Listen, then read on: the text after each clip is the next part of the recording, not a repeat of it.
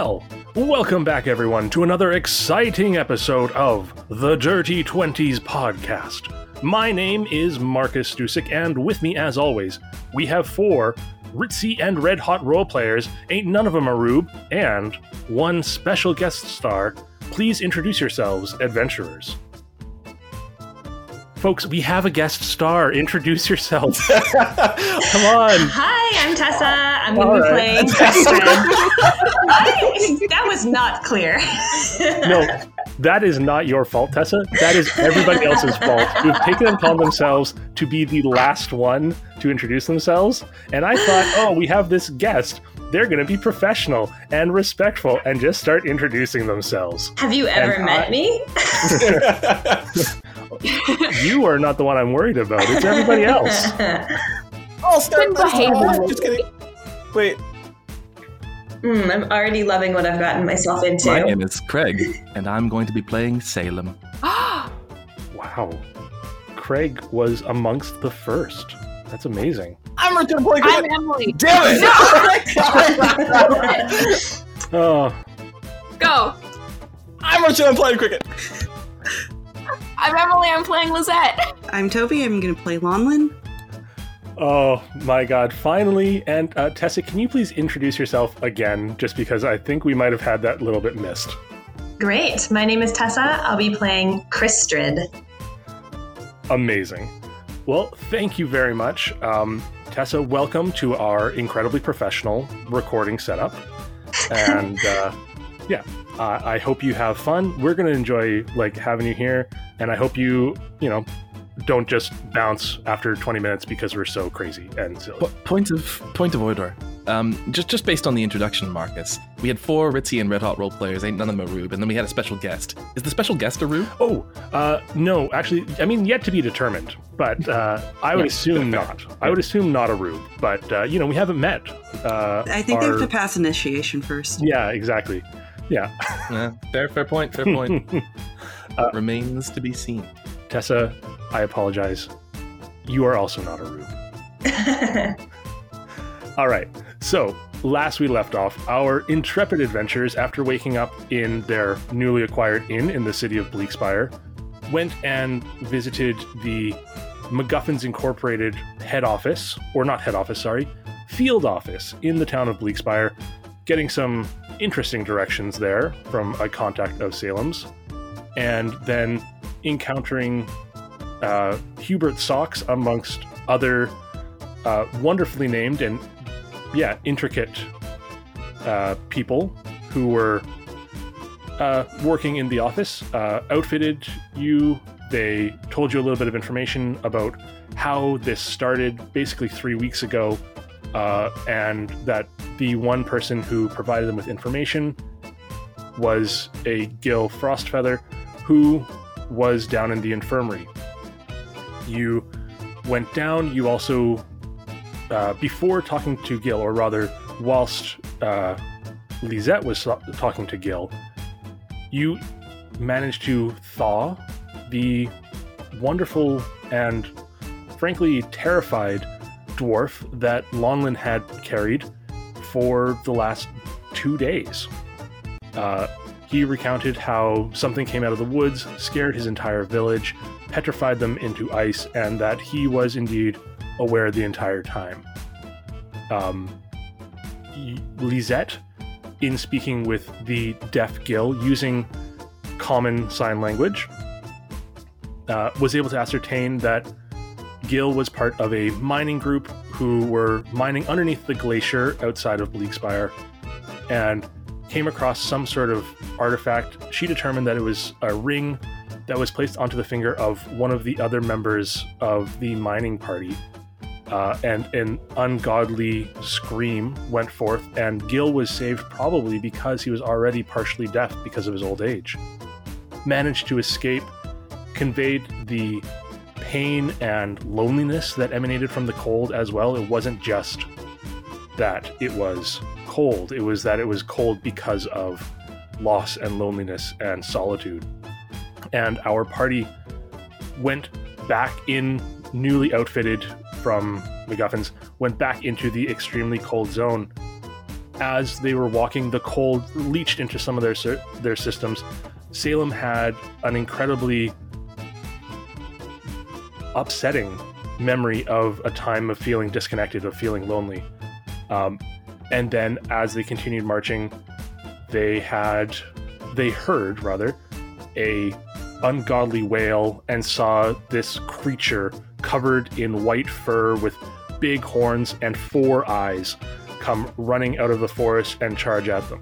Now, before we get to that, I was a silly dungeon master and made a couple of mistakes. Uh, so, in addition to Salem's unfortunate memory, we also had a few natural twenties on that Constitution save, and they should have had positive memories, so we'll get to get to that later. But we also had Cricket playing a beautiful tune to help uh, bolster the spirits of everybody, and I didn't give people advantage. So what I've decided is for this session, everyone gets three luck points, including Tessa, even though this didn't really affect you. You get three luck points as well. Oh boy, tell me what oh. luck points are. I mean, after, so it's just like the way you would use like a stone of good luck or like a halfling's lucky feature, uh-huh. uh, or it's like the lucky feat. Anytime you make a, a roll basically with a d twenty and you roll low or something, you can choose to re-roll it and use the new roll. Lovely. Thank you. Yeah. Yeah. This is the um, most work that um, Counter Charm has ever done in recorded history, by the way. I want that to be very well known. Hey, this wasn't exactly a charm, but it's doing it's dealing with memories. It's gotta work. And so I absolutely messed up on that. And so because of that, our party gets a benefit. Uh, Huzzah! Huzzah! Uh, so, as this um, abominable yeti with uh, weird, like, black, corrupted blood dripping from gashes in its side uh, howls and comes charging at you, can everyone please roll initiative? All Does right. that include me? That does include you. Oh yes, my indeed. Goodness! Yeah. Um. Uh, surprise, surprise! Lizette got a seven. I was allowed one good initiative roll. Oh wait! Oh, disadvantage. Sure. Oh right. Yes, you're exhausted oh, a little no. bit. Wait, sorry. Yeah, disadvantage. Um, it's a six.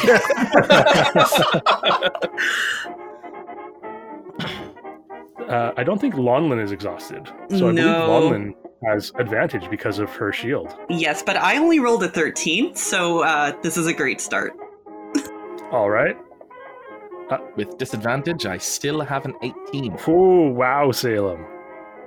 Yeah. How uh, are you, Cricket? I, I started off by getting a twenty-one, and I got super excited, up until I realized I had disadvantage and roll a five. Um, Ooh. Pierre got a seventeen, though. Ooh. Okay. Pierre, yeah. uh, and uh, Tessa, how, what did you get? Uh, Chris rolled with advantage and yeah. got a dirty twenty. Oh, oh my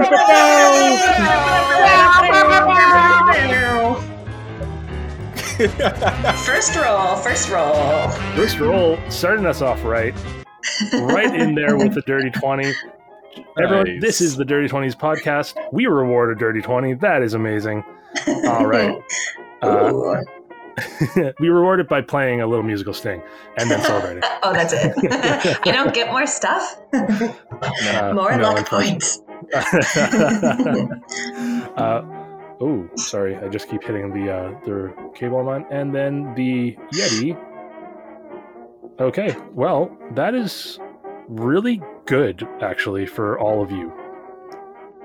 Uh, so, uh, as soon as our party uh, becomes aware of this abominable yeti roaring and uh, starting to charge at them, they see another form coming out of the trees just off to their left. And Tessa, can you please describe Chris for us? I would love to. Uh, so... Galloping across the snowy grounds, you first notice what appears to be a giant horned sheep, uh, wearing a bit of a metal like helm upon its head, um, holding on to the the horns of the sheep are the are gloved uh, dwarf hands, and sitting atop of this sheep is a fully decked out in winter garb uh, dwarf. Uh, Like, also decked out in, like, weapons. So you just see, like, great axe slung on her back. There's, like, um, maces, javelins, all this stuff. There's, like, other weapons and furs kind of piling out of um, satchels that are on the side of this sheep. And it is just, like, galloping, uh, holding out a hand axe, Chris. She has this long red braid coming out of the side of her like big knit toque that she's wearing, and uh, she's just she's just shouting and making a beeline right towards uh, this yeti. Amazing! Uh, you can with your uh, with your fantastic uh, horn sheep steed, you can easily make it right up to the yeti, or you can make it right up to the party. They're about Uh, thirty feet apart, so you can kind of choose which one you would like to go to, I think, or somewhere in between. Uh, I'd like to, yeah, land right in between the yeti and the party, riding on top of Ovis, my big sheep. Nice. Amazing. And you still have an action, for sure. Oh, great. Um. Yay. um. Actually, I would like to run right up to the creature, and I'm going to pull out my great axe off of my back and just phew, make an attack right away. Amazing. All right. Uh, yeah, go ahead and roll that attack. Fantastic. Um, that is an eleven plus six, so it's a seventeen to hit. A seventeen hits. Oh, boy. Okay. I know what I'm doing. I've totally played a barbarian before. She lied. um, I think if you wanted to have raged as you were riding up, I would say you could definitely have raged as you were riding up. Oh, yeah. I know how to do that. Um, and yes, so I would rage as the bonus action. Nice. Um, great. Okay.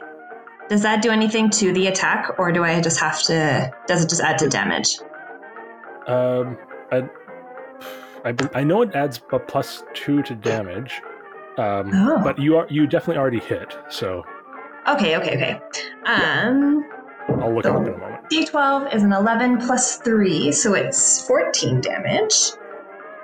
Plus my rage is plus two melee damage. Okay. So, yeah. So sixteen? sixteen damage. All right. Uh, for my first attack. uh, uh... Just before you make that second attack, um, as you... hit this thing, uh, it kind of ripples in a weird way, um, and it uh, kind of disappears from right in front of you and appears twenty feet up in the air, uh, and then falls down to the ground. Oh. Um, uh, and will land uh, prone and take some falling damage because that's the random direction it went. So. Wait, what? Oh. Uh, so, uh, this is a corrupted abominable yeti. So, as part Aww. Of being hit, it can, like, it moves a random direction in twenty feet. Uh, and uh, sometimes that means it takes extra falling damage and then lands right where it was. Uh, so, uh, you come out of nowhere, swing your axe, uh, this thing disappears, you see it appear just, like, above you twenty feet, and it falls down to the ground, and... lands in the snow in front of you, uh, and it would fall prone, so you would have advantage on this next attack. Goodness, yeah, I'll strike it again. All right. Uh, that's a ten and a ooh, an eighteen plus six, uh, twenty-four to hit. Um, yeah. I'm gonna roll again. Thirteen damage. Thirteen damage. Amazing. Yes. You come forward, uh, this thing slash poof, lands in front of you again. Uh, you hit it again and just go as all four of its eyes look at you with menace. Uh, All right, and... I'm going to just hold my ground and just glare at it and growl and say, you don't want to be here right now. uh, just like freezing saliva dripping out of its mouth, freezing almost instantly in this cold, cold air. Uh, and Salem, it is now your turn. You've just seen someone else run up and kind of come to your rescue. Um, do, do you do you see mirages in the cold as, as, as well? Is that is that a thing? I think there's a dwarf out there. No, that's me. Sorry. Uh, what? No, on the back of the, the sheep. London, you, you don't ride a sheep. Oh, Papa's. Oh shit! Protect I mean, the sheep. Salem's gonna stumble forwards, uh, still feeling a little bit conflicted and confused uh, after what happened last time, and just raise their quarterstaff and, and go at it with this uh, with this Yeti. Perfect. And Salem, as you approach, um, you do feel a little conflicted about what happened, but um, you also you've been surrounded by your friends for a little bit, and they've been giving you a lot of support, and you have this overwhelming sense of connection. And can you please describe a memory when Salem felt incredibly connected? When Salem felt warm and supported and loved? Like with the, the group or, or just in general? In general, or whatever you whatever Salem like whatever memory would come to Salem of feeling warm and connected. Uh, sure. Uh, I think most likely it's uh, it would probably have been in Salem's past uh, when uh, I think probably when they were first interacting uh, with their, their young sister, uh, and their family was, was closer than it had been in quite some time. Uh, brought together by the, the new kid, and just all all together for, for Wintermas. Oh. Cozy and bundled up. That's beautiful. I think um, in this memory is uh, is Salem um, like ten years old or like twelve or eight kind of area? Uh, yeah, Salem Salem uh, has a, a good distance between themselves and their younger sister. Uh, so about eight years older. Yeah, about, about eight years old, I guess. Awesome. And um, I think as like as part of this Wintermas, I think one of the things that made you feel really connected was a gift you gave to uh, your younger sister. Uh, do you remember what that gift was? You know what? Yes, yes, uh, Salem does. Yeah, they uh, from a uh, very young age, uh, Salem had always enjoyed um, filching things that they shouldn't have. uh, and Salem may have accidentally wandered off from a department store with uh, a a very lovely, shiny little uh, raven toy. Um, and they would have given that raven to her. Oh, that's a be- that's beautiful, uh, amazing. As uh, yeah, as this memory floods into you uh, of giving this beautiful raisin to- or raisin raven raisin toy, uh, to Briar, uh, you or Rose, as her parents were calling her at the time, um, you feel this sense of warmth flood into you. And you have advantage on your first attack. Oh, well. uh, okay, uh, then in that case, I go from a twenty-seven to a still a twenty-seven. Okay. Nice. uh, and I hit with the quarterstaff for uh, six points of damage. Six points of damage. Thank you. Uh, Eight points of damage. Sorry, was that seven? Uh, and no, no, six. Okay. Yep. And then I will flurry of blows. Um, a couple of unarmed strikes. Amazing. Um, it seems like... Although I think I'll probably have to run and catch up with it if it's going to move. So it actually seems like whatever it, that is, it may be some sort of reaction to being hit. Oh, So it okay. seems like it may not be a, may not be an every turn thing. Then in that case, I will most likely miss with the first one, the thirteen. Uh, thirteen does indeed miss. Followed up with a natural one, uh, which I'm going to spend a lucky point on. Okay. The reroll. Are you fucking kidding? Did you get another nat one?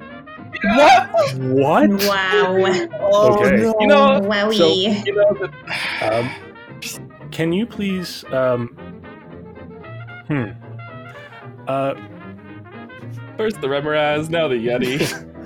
All right. Uh, so Salem, you run forward. This memory floods into you. You hit it with a quarterstaff. Uh, you go to swing, and then uh, you miss, and you like you feel your body uh, sliding in the snow as it seems like there is a hollow right below your feet, and you uh, fall about like two feet down into the snow, so that the snow is kind of up to your chest. Um, and as you fall into the snow, your fist goes a little bit wide, um, and Chris, can you just make a dexterity saving throw for me? Yeah, I can do that. All right. Wait, is that a, a Swedish dwarf? Oh, no. oh, okay. no, bud.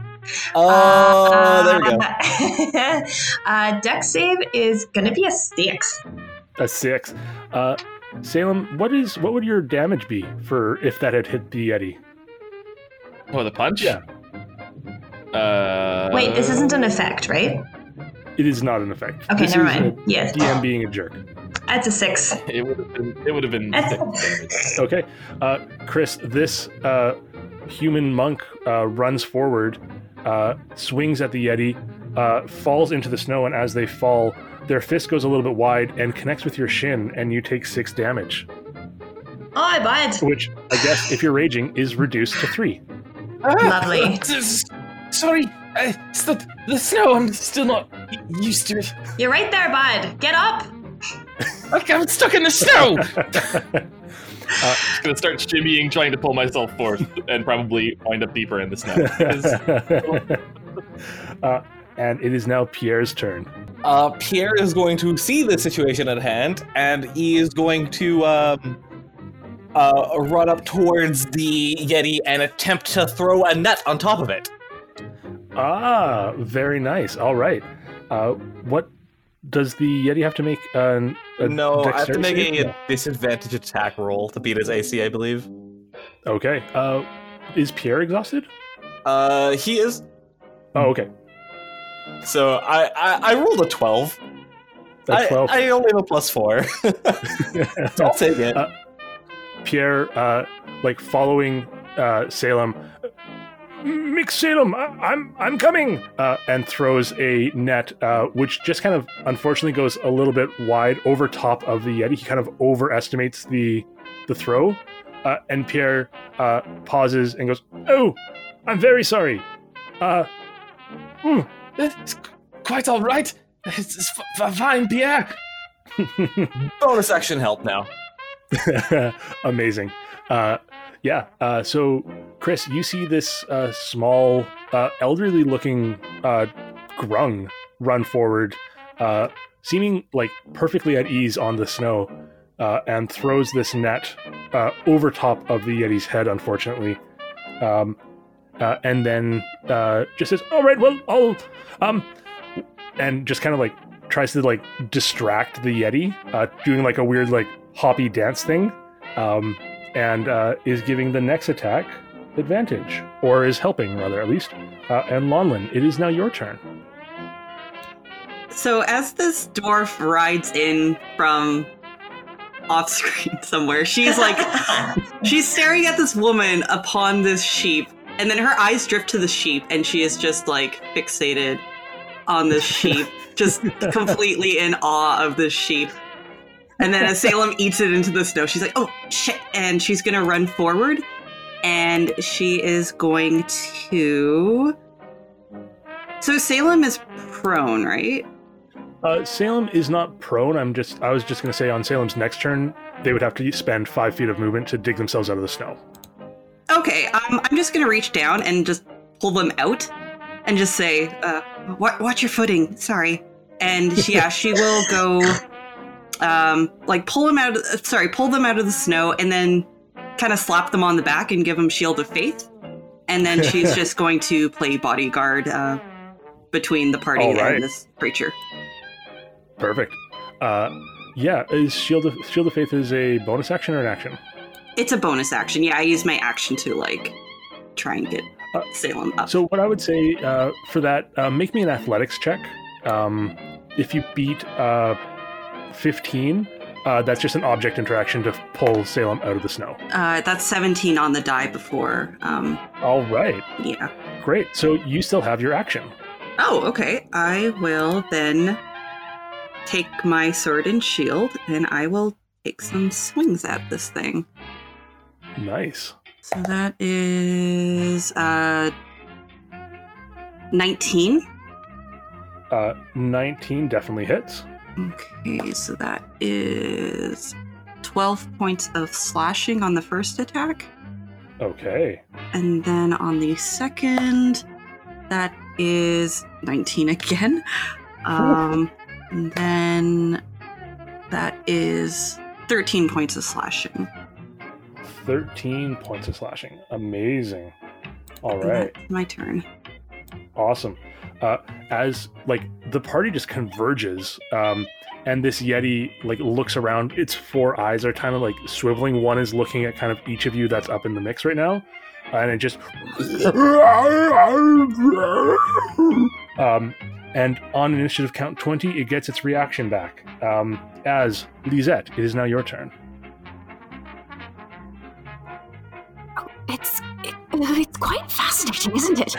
Um, oh, oh uh, Salem, are you all right? Uh, just, just, just fine. Oh, thanks, London. Um, all right. Um, let's see if we can't make things a little bit more fascinating, can't we? And I'm gonna cast Summon Aberration. Amazing.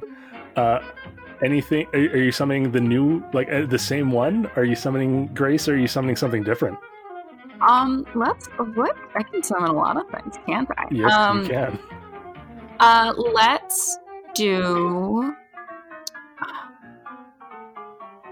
Let's do a star spawn instead. Oh, God. This time around. What is a star spawn? Uh, gross. It's okay. Very gross. We're gross. um, Wait, I have a picture. Oh, no. It's not as gross as the last one. Podcast um, will describe it. Oh God! Oh, gross. um, okay, oh my God. I mean, ooze meets three eyes and a bunch of bunch of dead people all mixed into one. Gelatinous cube and gave it limbs and eyes, but made it pink. It's just like that thing from Stranger Things, but worse. Yeah, yeah. Yeah. Exactly. All of Lisette. Oh God.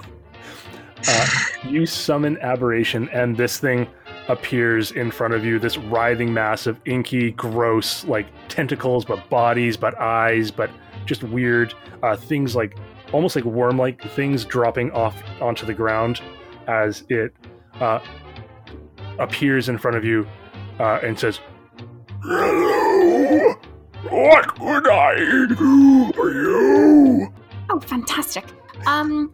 A little bit more cuter than the last one, I'll say that much. Uh, we're in peril. Uh, if you could uh, use some of your uh, your whispers of the great depths of knowledge to um, destroy that Yeti thing, that would be fantastic.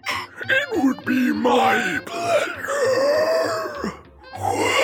Aren't you a charmer? uh, and you just hear... directed right at the Yeti. Um, and uh, can you please describe what needs to happen with that? Because I don't have it up right now. Oh, yeah. No worries. Um, so it's a it's whispering aura. Oh, whoops. um, it's an area of effect spell again. I'm sorry. um, Who is who's the one no. who, like, five feet of you? Hey, hey. Uh, I didn't know within, this time. Within five feet of you is Cricket. No, uh, not again!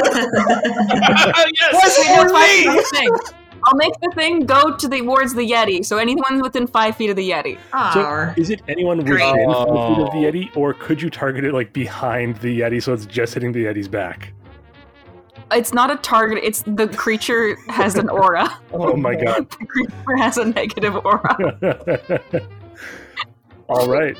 Uh, So, yeah, uh, you make it go float, uh, and if it's within five feet, uh, oof, I guess in order for it not to be in someone's, the same occupied space as one of the others, uh, you could pretty much do um, the Yeti and uh, Lonlin and Salem, or the Yeti and Chris and Chris's sheep.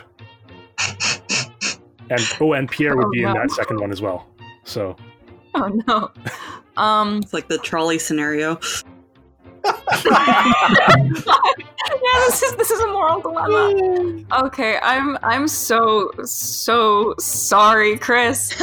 Are you? But Salem's had a really hard couple of hours, and I don't need to attribute any more insanity towards them. So uh, I'll do the second one. It's a D, it's a wisdom saving throw. Okay. Oh, you think I'm wise? Wait, how far away is she from me? Uh, uh, how's Chris? Chris? Yeah, Chris. Uh, Chris would be within ten feet of you. So you get plus three on that save. You are my friend in this situation.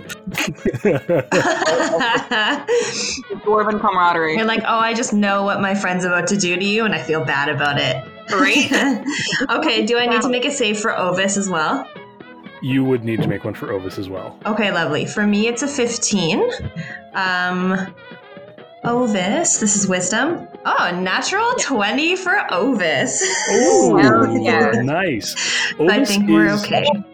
Ovis is going to be totally okay. Ovis just looks at this thing and like almost is like like territorial against this weird inky uh, creature, and like that kind of territorial rage is totally flooding Ovis's head, and Ovis uh, does not suffer this effect.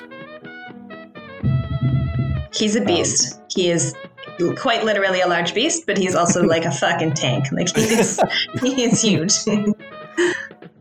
uh, Do we also need to roll for Pierre? Sorry, as well. Yes, you will. Pierre need to... and then the Yeti. Okay. Pierre got yes. a sixteen if he's within um uh, uh Lonlin. So nice. I think he's good. Uh, and the Yeti wisdom save. Um, he got a sixteen on the Yeti. Okay, so everyone made it. So I basically just made everyone roll for no reason. Woo! Dungeons and Dragons. Dungeons and Dragons. Numbers and dice. Yeah, the, the gross star spawn thing just sort of whispers, and everyone can hear the, the disgusting, horrible secrets of the universe for a little bit, but everyone's fine. Oh, nice. That uh, happens. uh, and at the end of your turn, uh, you see this new... creature that you've summoned go forward and whisper things, and you have a flashback to a memory where Lisette felt warm and connected. Um, and uh, little behind the curtain, this is because of rolling natural twenty on the con save uh, earlier, last session. Uh, so, yeah, Emily, could you please describe a memory where Lisette felt warm and comforted? I think the last time Lisette felt truly like warm and comforted and safe was uh, when she first started at MacGuffin's, and um, Angie came to visit her at work, and he brought her lunch, and they they sat amongst the books and the papers and the archives just on the floor, just in one of the one of the halls, um, away from Frank and his berating. Um, and they just talked, and it was the first time that she'd seen him in a couple of weeks because he was busy with his family business. And yeah, they just chatted throughout lunch, and he, yeah, amazing. I think that's the last time we all connected. Yeah, well, I think as this memory floods into you, you feel, um, yeah, just that warmth come upon you and that feeling of connection, and there's a little bit of a bittersweet moment because it's been so long, but also like more than anything it's just that feeling of like as you've been connecting and helping these new friends, you're kind of reminded of a time when you had a connection with an old friend, um, and uh, I think because of that I'm actually going to re-roll the Yeti uh, just because I think he now has disadvantage. Ooh. Ooh. Power of friendship. And the Yeti on that disadvantage got a natural one. Oh my god. So can you please roll uh, your damage, and can you please uh, double it? Oh, okay. Oh, great. Um, that's... That was really good. That's, uh... God, yeah. It's just twenty-two. Psychic. Did you roll an eight on the D eight? It's two d six. Oh. I rolled a five and a six. Oh, God. Wow. Um, it's a good thing that he made it and no one else did. Wow. Yes. Uh... That is amazing. As this starspawn comes forward, it seems like at first its whispers of knowledge do nothing to this yeti. And then uh, you have this flash of recollection of warmth, and you get this kind of like feeling of connection that like flows out towards the starspawn. And it's almost as if the whispers that it's talking about are about connection, which seems like abhorrent to this yeti. Uh, and it just uh, and seems to hurt from this psychic energy. Uh, would you like to move at all? Nah. I'm good here. All right. Um, I think um, I believe when you um, when you cast, uh, I believe the the aura is just an aura. Uh, so it still actually has oh, yeah. an action. Oh, wait, yeah. Wait. Yeah. um, I, I forgot to mention, um, the aura happens at the start of his turn every turn. Just a heads up. That's just a thing that happens now. Nice. um, also, it has... Oh, oh, I did not know that. It has two attacks. Yes. Yep. Yes. Uh, I guess it'll just take, like, two melee attacks. It'll just fucking just ram into it a couple times. Yeah. Spell modifier to hit. Yeah, so whatever your spell attack modifier is. Okay, um... Uh, first roll is a fifteen. Uh, fifteen just hits. fifteen just hits, and then second one is a... Uh, there's a seventeen. Uh, that before that seventeen, sorry, can you... Um, yeah. This uh, yeti, um, as it gets like attacked by the starspawn, by this psychic like tentacle that reaches forward, the yeti actually disappears from view and appears oh. twenty feet away, kind of in the direction it was running. So it is now like twenty feet behind you, but fi- or only ten feet away from Cricket. Yeah. Uh-oh. Ah. uh Um. Oh, should I? Did it, did it hit first? So it hit the uh, like the first one hit, but then as soon as it was okay. hit, it moved. Like it, oh. its corrupted form shifted it somewhere else. Okay.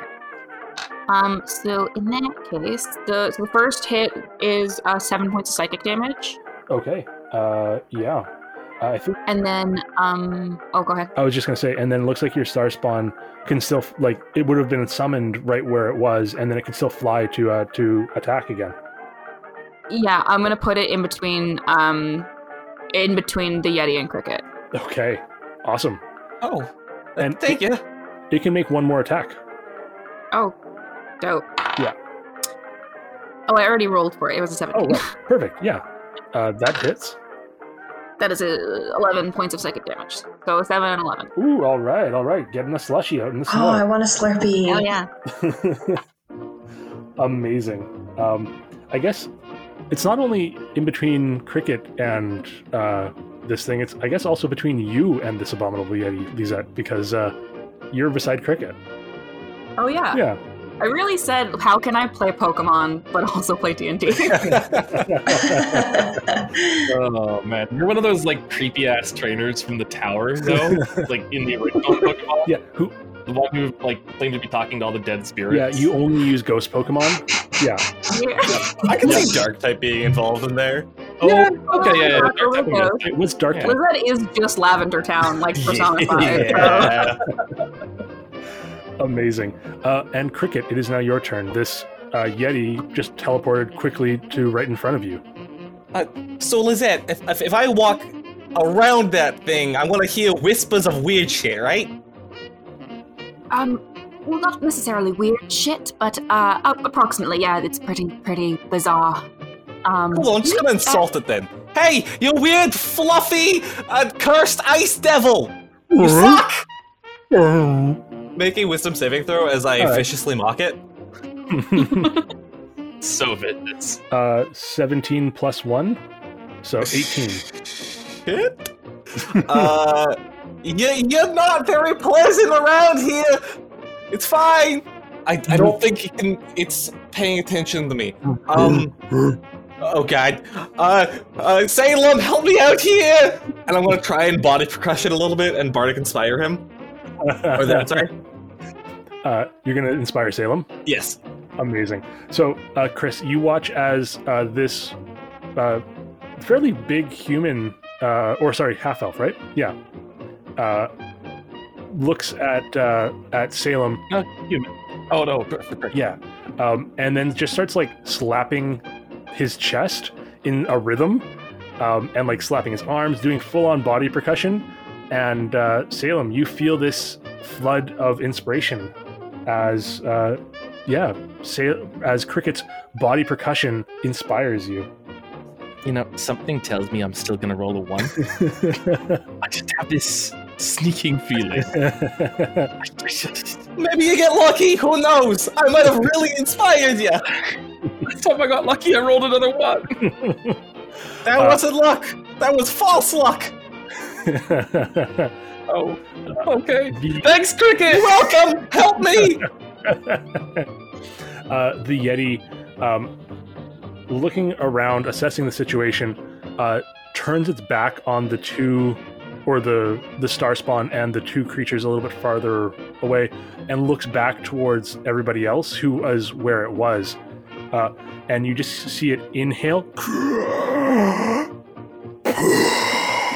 Um, and you watch as this cloud of kind of noxious ice crystals flies towards you. Uh, it exhales in a thirty-foot cone of foul air.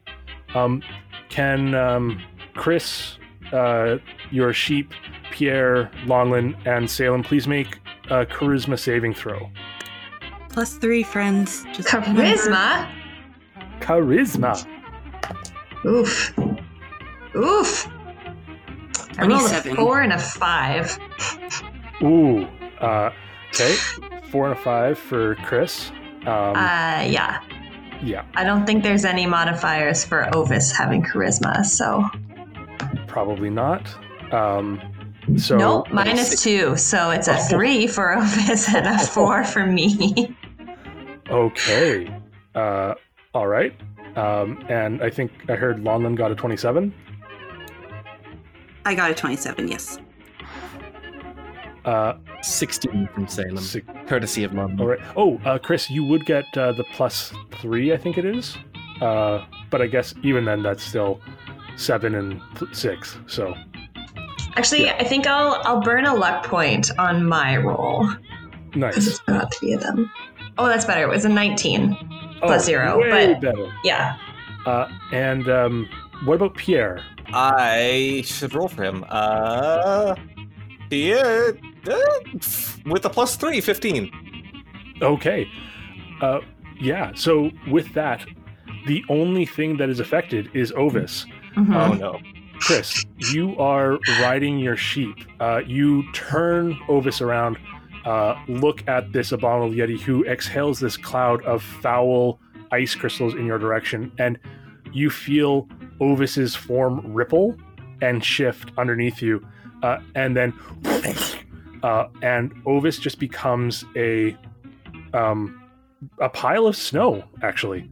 Um, oh, they, I... Ovis is a pile of snow. They're not dead. Um, they can repeat the saving throw at the end of their next turn.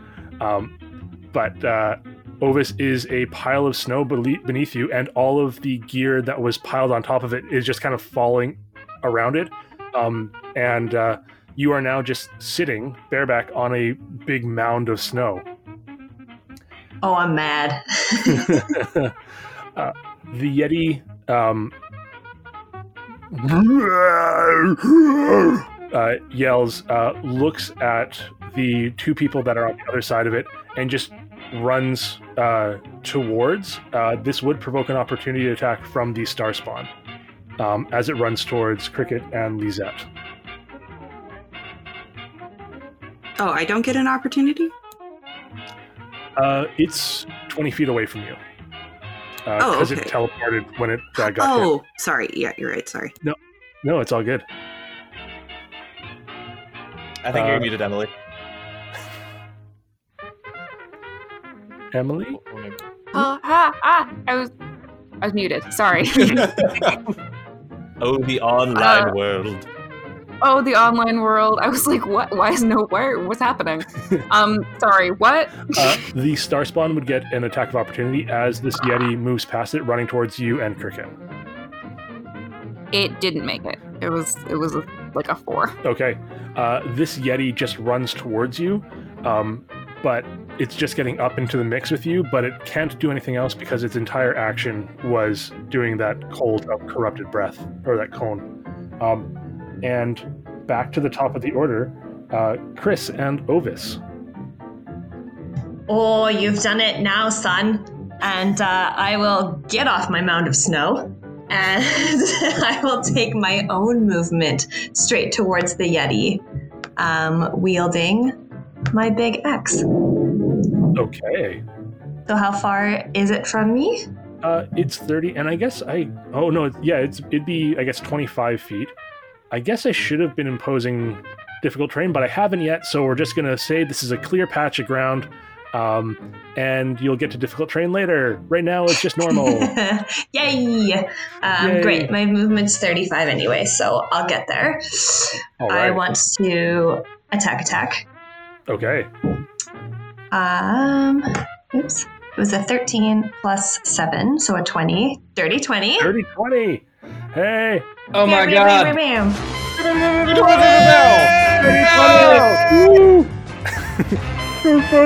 bam. I like I like that cut out while you were screaming. Yeah, I wanted to add to the effect. Uh, perfect cut screams. Um, so that one's gonna be fourteen damage. Do I still have the plus two from? Uh, the yeah, you still have the plus two to something? The damage. Yeah. Oh, okay, great. So it's a four, sixteen total. Okay. Uh, as you hit it, again, this thing's form ripples, and it uh, goes twenty feet in the same direction it was traveling. So it's now oh, fuck. Uh, fifteen feet behind Cricket and Lisette. Okay. So it's twenty feet away from me, though, now, right? Yes. Duarn. Forgot that was going to happen. Um... You could throw something. I, if you have yeah, I could try throwing something. Heck it. Oh, heck it. Why not? Oh, I will it. try chucking my javelin. Okay. Sure. Sure. Uh, ooh, I mean, I rolled a six. I don't know what I add to throwing, but. Uh, I mean, so plus. Gotta, yeah. I, unless you've got like plus nine, I don't think you're going to hit. Yeah, it says plus six. Okay. Yeah. So it would be so, a twelve. Yeah. Yeah, this thing, uh, you swing out, uh, you hit it in its back, and as soon as you do, its form ripples, and it appears somewhere else, twenty feet farther away. Um, and you, in your frustration, grab your javelin, and just with the anger, Ovis has just been turned to a pile of snow. This thing is evading you. You throw it, and unfortunately, the anger is, like, just kind of making your eyes go red. You're seeing red through the world, and you just throw it a little bit uh, to the like way to the side, and your javelin sails past, unfortunately. Mm-hmm. And I don't think I can do anything else. Perfect. I don't know how to uh, turn Ovis back into a sheep, so... Uh, Ovis, at the end of Ovis's turn, Ovis makes another charisma saving throw, please. Oh, okay. Thank you. You're welcome. Plus Ooh, that's three. A natural nineteen. Okay. Plus three would be twenty-two. Uh, so... Ovis, um, at the end of Ovis's turn, reforms into a sheep uh, and looks, I would say, shocked. Um, probably not used to doing that. Um, and Ovis uh, uh, seems a little distressed as uh, whatever's happened. But all of the gear that Ovis was carrying is back on top of them, but in kind of haphazard. It doesn't look like it's necessarily the most comfortable uh, gotcha. Saddle and everything. Yeah. It's like stuck on the horn or something. Yeah, exactly. Yeah. uh, perfect. Um, and uh, next up, Salem. This thing is now uh, like forty-five feet away from you. Ah, forty-five feet away. So if I move forty feet, then I can catch up to it, yeah? Yeah, I think so. Okay. Well, thank goodness London pulled me out of the snow then. uh, I've got precisely forty feet of movement, and I'll be using every bit of it to close in on this thing. Uh, and I will...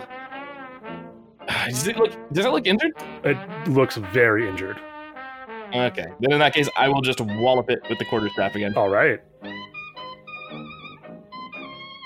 And...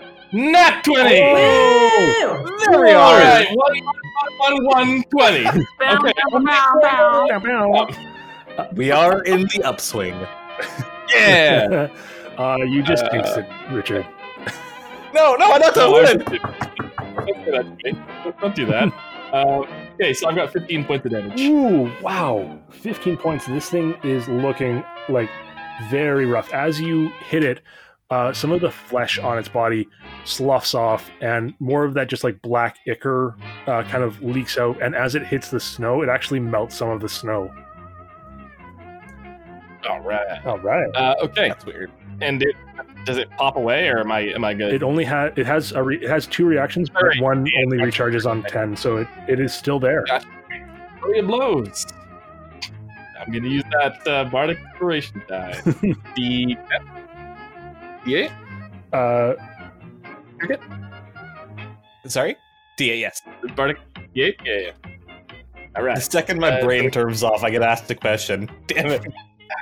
I missed. It doesn't matter. It's a fourteen. A fourteen. Oh, uh, you swing with your quarterstaff, quarterstaff, um, and as you're like going for the second one, uh, it's just like you have been really tired this last little bit, and you're just like your muscles are sore.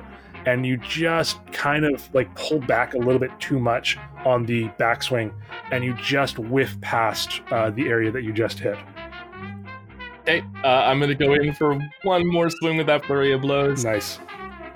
Uh, a nineteen. A nineteen will definitely hit. Okay. For uh, seven points of bludgeoning damage. Okay. Salem, uh, can you please describe how you take this thing out? Uh, with a great deal of exhaustion. It's the quarterstaff straight into the back as I'm running forwards, and then I'll use the quarterstaff to propel myself upwards and uh, land on top of this thing's shoulders, wrap my legs around its head, and just twist. Oh my god. And roll back off the back and lie flat in the snow. I just look up at the sky. That is just amazing. uh, you twist, and as this thing's body crumples to the ground, uh, you see its form begin to kind of like dissolve and shift and uh, melt away almost, and it becomes uh, two dwarven forms uh, that on the ground, uh, you can see have clearly been dead for a long time. Um, what? But... I just snapped some poor horse. No, uh, you snapped the abominable yeti's neck, and as it died, it no longer like was animating these corpses that were inside it or whatever it was. Okay. Yeah. All right. Uh, and dead. With that, we can jump out of initiative. Lizette's gonna go poke the corpses. uh, make a medicine or an investigation check for me.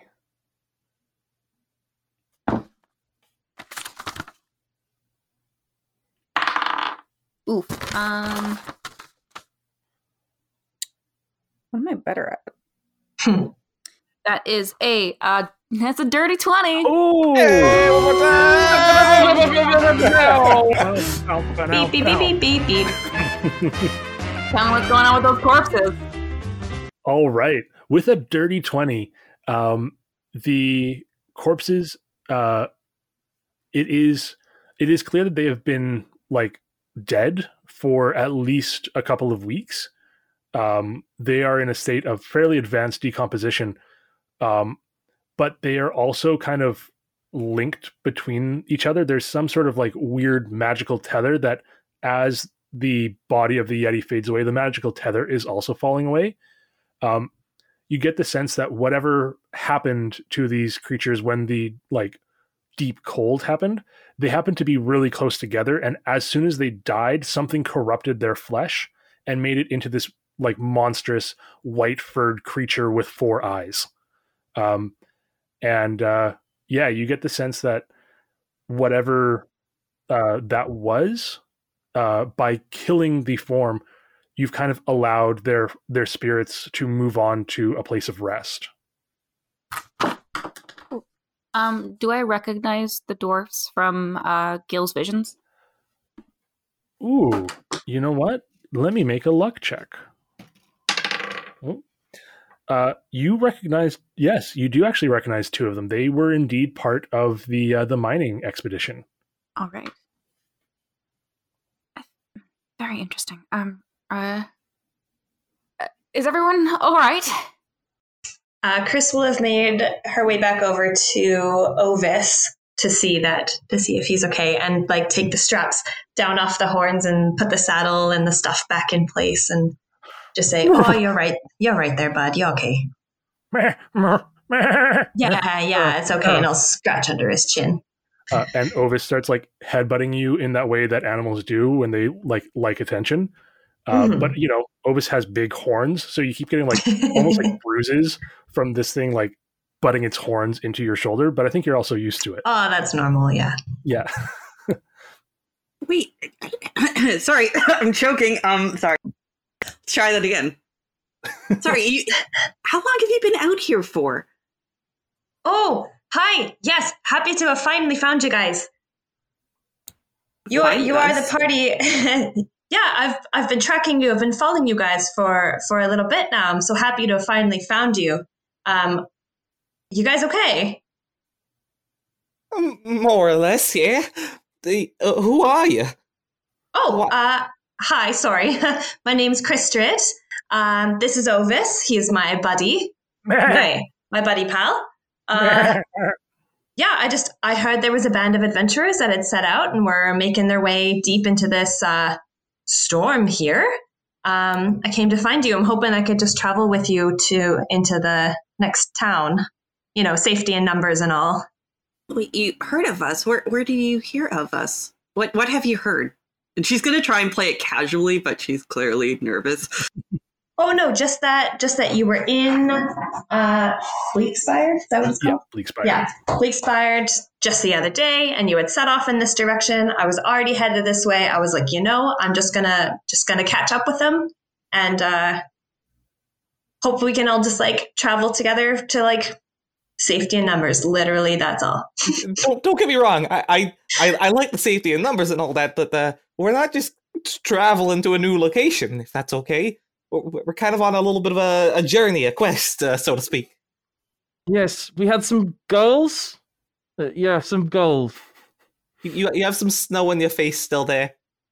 Oh. I know, it's really difficult to stand up. Oh, I'll waddle over and try to pull them up again. That's... Thank you. That's much better. Uh, Marcus, real quick, we never actually established like the name of a town that I would have been from. Mm-hmm. Uh, you would have been if from a town one. called, yeah, uh, Skjurwaerod, uh, which um, you would know is Dwarven for mouth of snow. Mouth of snow. How do you? What was the actual name? Hey, that's me. Uh, uh, Skjurwaerod. Uh, S K J U R. Space W A E R O D. Lovely. Thank you. You're welcome. Um, yeah, right. So, uh, I mean, it's in this direction. I think somewhere the roads look a little bit different now because of all the snow. I've never seen it quite this snowy before, but um, I'm headed to Skjurwaerod, and uh, my family's there. I'm just come in and to look after them. I thought catching up with you guys would just be an easier, make an easier go of things. I mean, you're more than welcome to uh, to tag along with us. Uh, just so you're aware, we are going on a uh, uh, a dangerous mission, so to speak. And if you're willing to accompany us, you've got to have uh, a bit of grit. That's all right with you. You've performed quite admirably. Oh, I thank you. I was just about to say the same. Like, you guys don't look like you really need any help. That swirly dark thing was cool, I guess. Yeah. I am uh, very cool. Oh my God, it's still here. Okay. Yeah, that's a whole time. That's a that's a neat trick for sure. Uh, well, yeah. Yes, yeah I, I mean, if yeah. it if it's on the way.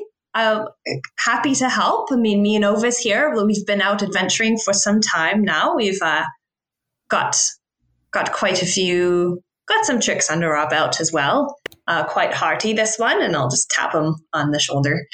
Uh, yeah, happy to ha- happy to help out, and uh, happy to also just uh, not be traveling so alone as I make my way home. Yeah, nah, buds. I mean, the more the merrier, right? Uh, my in, in inquiries, but you said that you're from you're from a town that's within all of this. I mean, I've I've heard it's been swallowed up. Yeah, Skjurwaerod. Yeah. You had welcome. To make it dwarven. um, uh, yes, haven't been back for a couple years now, but uh, my my partner's there and my family's there, so I want to get back and see if they're all alright. Right. Um, and Lizette's going to kind of like turn to the turn to Lonlin um, and be like, could could it be from the, the, the, the frozen town with all the, the, the statues? Oh, um, sorry. I just need to go into my memory bank here. One second. um, uh, she, she's going to look to Chris and just ask, um, does the name Thorin mean anything to you? Green Meadow? Does that name ring a bell? Does it? uh, this the name doesn't ring a bell as coming from your town, but okay. You do know that the Green Meadows live um, like in a about like a twenty mile journey, kind of uh, southwest of roughly where you are, or roughly where your village is. Um, so it's like the Green Meadows are like, or the town of Green Meadow is not like a. Um, it's not a big town at all, and it's not part of the same, it's not your town, but it is close-ish. It's in the same, like, environ. Uh, okay. Uh, no, I, I mean, I know of the town. I don't know that person, no. Oh, okay. Well, okay. So the good news is you've heard of it, but the bad news is it's sort of in a frozen state. And so... Not to say that the town you're going to is going to be the same, but um, I'm just going to stop talking. I'm not helping. Um, we're going to fix it all. We're going to fix it all, and uh, we're going to be uh, the, dealing with all the ace people, the sculptures. What uh, do you mean, frozen sculptures? Mistress, can I tell her, please? Um, no, no, no, no, no. Why would I let you... tell her anything? Uh, wh- why do you want to tell her? To whisper the secrets of forgotten knowledge. It is my quest yeah. and mission. I, I, right, I, I, that, that's your bit. I, um, I learned something about the creation of lemon squares that I'll never be able to forget from him. Never. It's um, very enough. Surprising. You would never know. They were created first by a dog. He does have some fun facts. Um, I don't know if you're quite well equipped to divulge this sensitive information. You're more more of a, a, a horrifying fun facts uh, Rolodex, so to speak. Yes. Um, indeed, I am the wonderful, horrible, forgotten knowledge. All right. Um. I don't know why I keep being surprised that I keep summoning these Eldritch secret monsters and they keep being like this. I, I should really see this coming a mile away. You really should. Um, I'm going to snap my fingers and uh, dismiss him. Goodbye! Sorry about that. Um, yes, uh, the, the frozen statues, there was this awful cold that is taking over this this uh, area of area of effect, I guess. Mm-hmm. It, it created a few um, petrified dwarves in this town, um, and where it, it's actually causing quite a bit of cold issues. I was just curious if that might have been your town. Uh, no, it's not.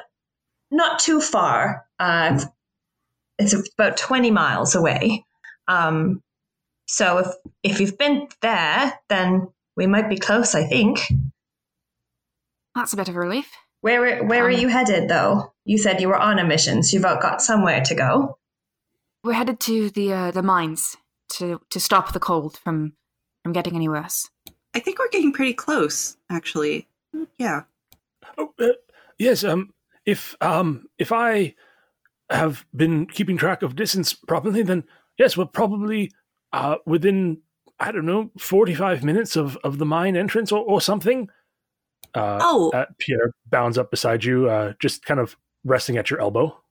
I, I'm so sorry. Um, we didn't introduce ourselves. I, I'm Lonlin, I, and she'll stick out her hand to uh, her handshake. Hi there. Hi. Um, The name's Cricket over here. Uh, well, not actually, but you can call me Cricket at least. I- I'm the resident bard. Nice to meet you. Oh, hi. I'll just shiver in place. I'm not going to stop. I- I- I'm not going to be able to do what Lonlin's doing, just casually uh, having a handshake. Are Craig and I also going to have a standoff for these introductions too? Is that what's happening? That's what's happening. Always. Uh, uh, I'm Pierre. Um, I... I'm four years old. He's also my butler. Actually, I'm sorry, he's, butler. he's four years old? Yes, but I've lived a full life. Oh, yeah, okay. That tracks. I've had twelve careers already. He's really good at listening, too. The, the uh, Pierre's got ears like you would never have believed. Yes, it's very true. I can hear what you're thinking right now. No, I can't. That's a joke. I'm sorry. That seems upsetting. I I was trying to make a joke, uh, funny, and you know what? I'm going to leave that to you. Um, I, I I'm uh, Lizette. It's, it's a pleasure. Hey there. And this is Salem. Oh.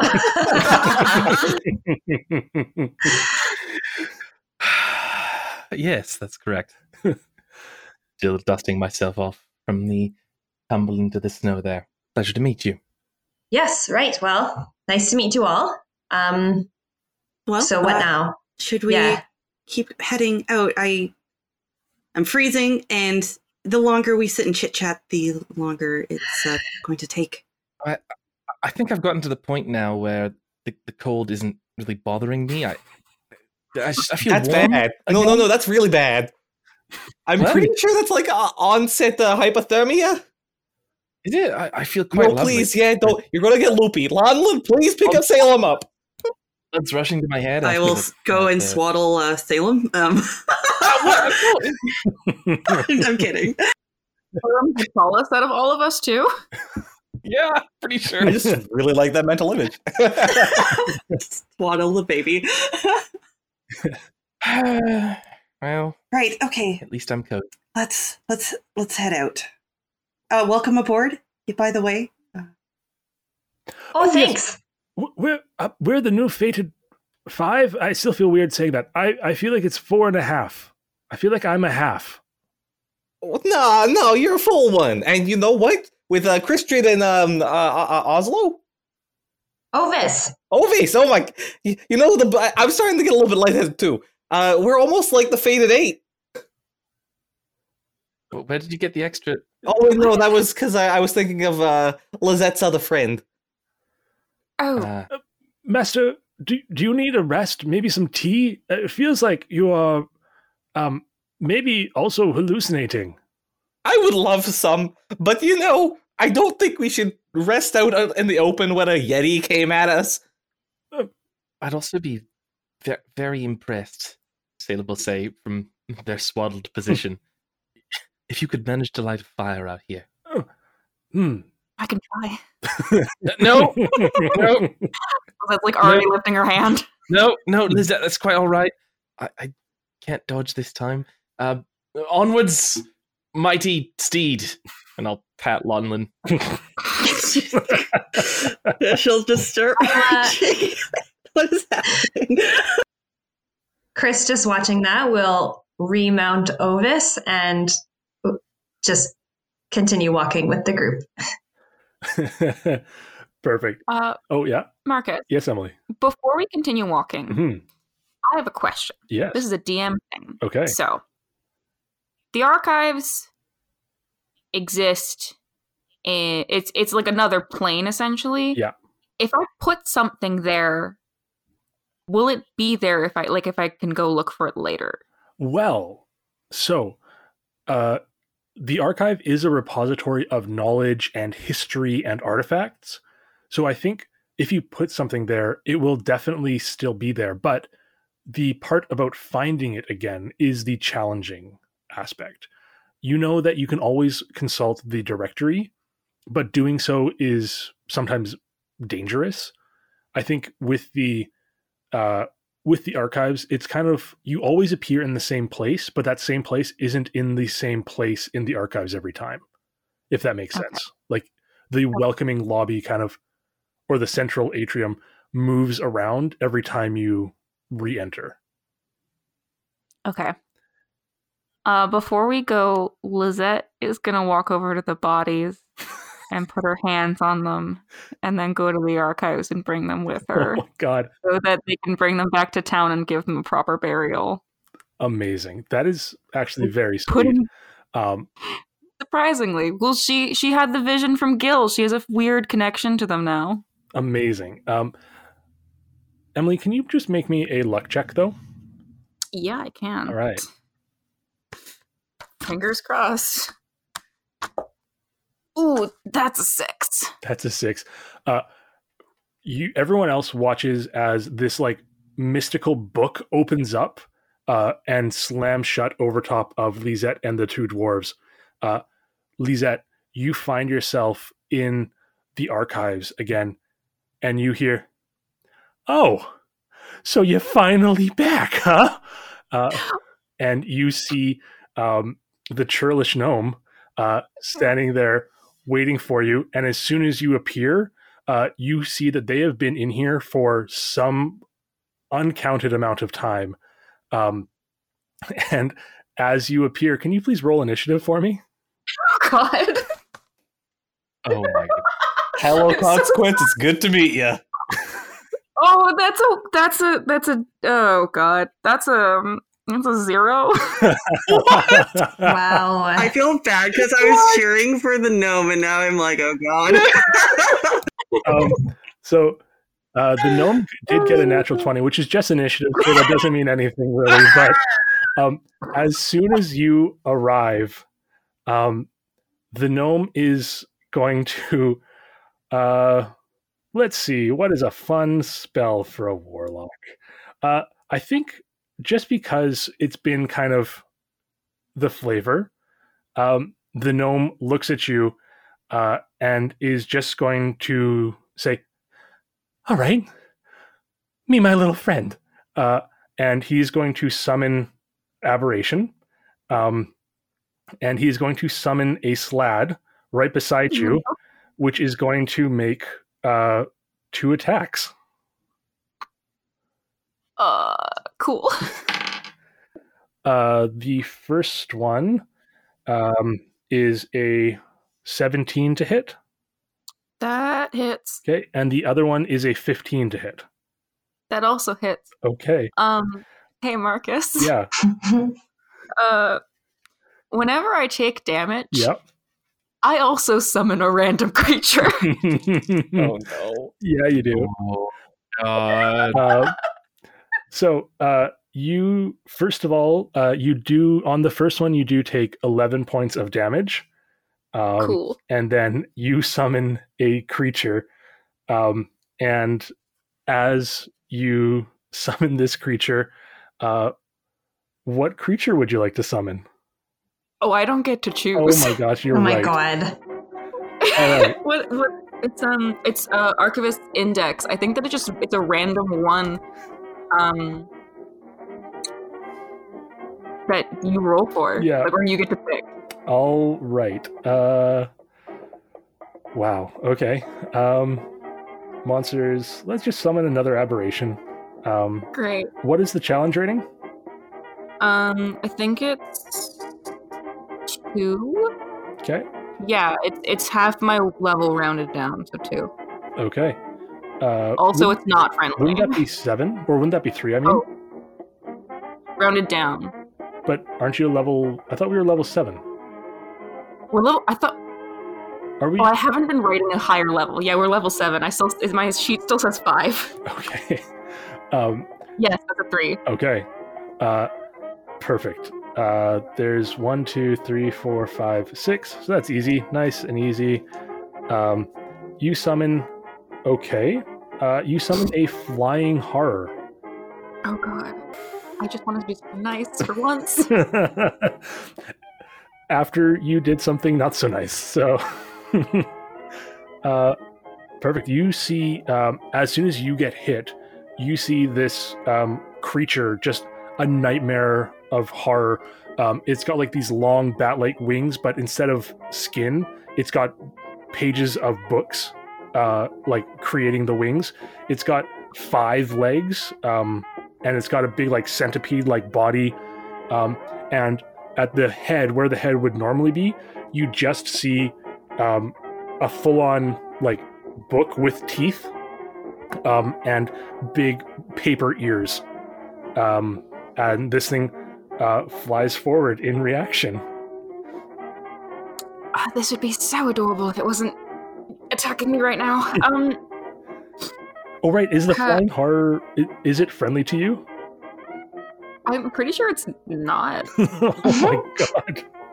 I think that it's just, yeah, it's not It's not immediately friendly. It's just kind of neutral. It's just a neutral thing that happens. Okay.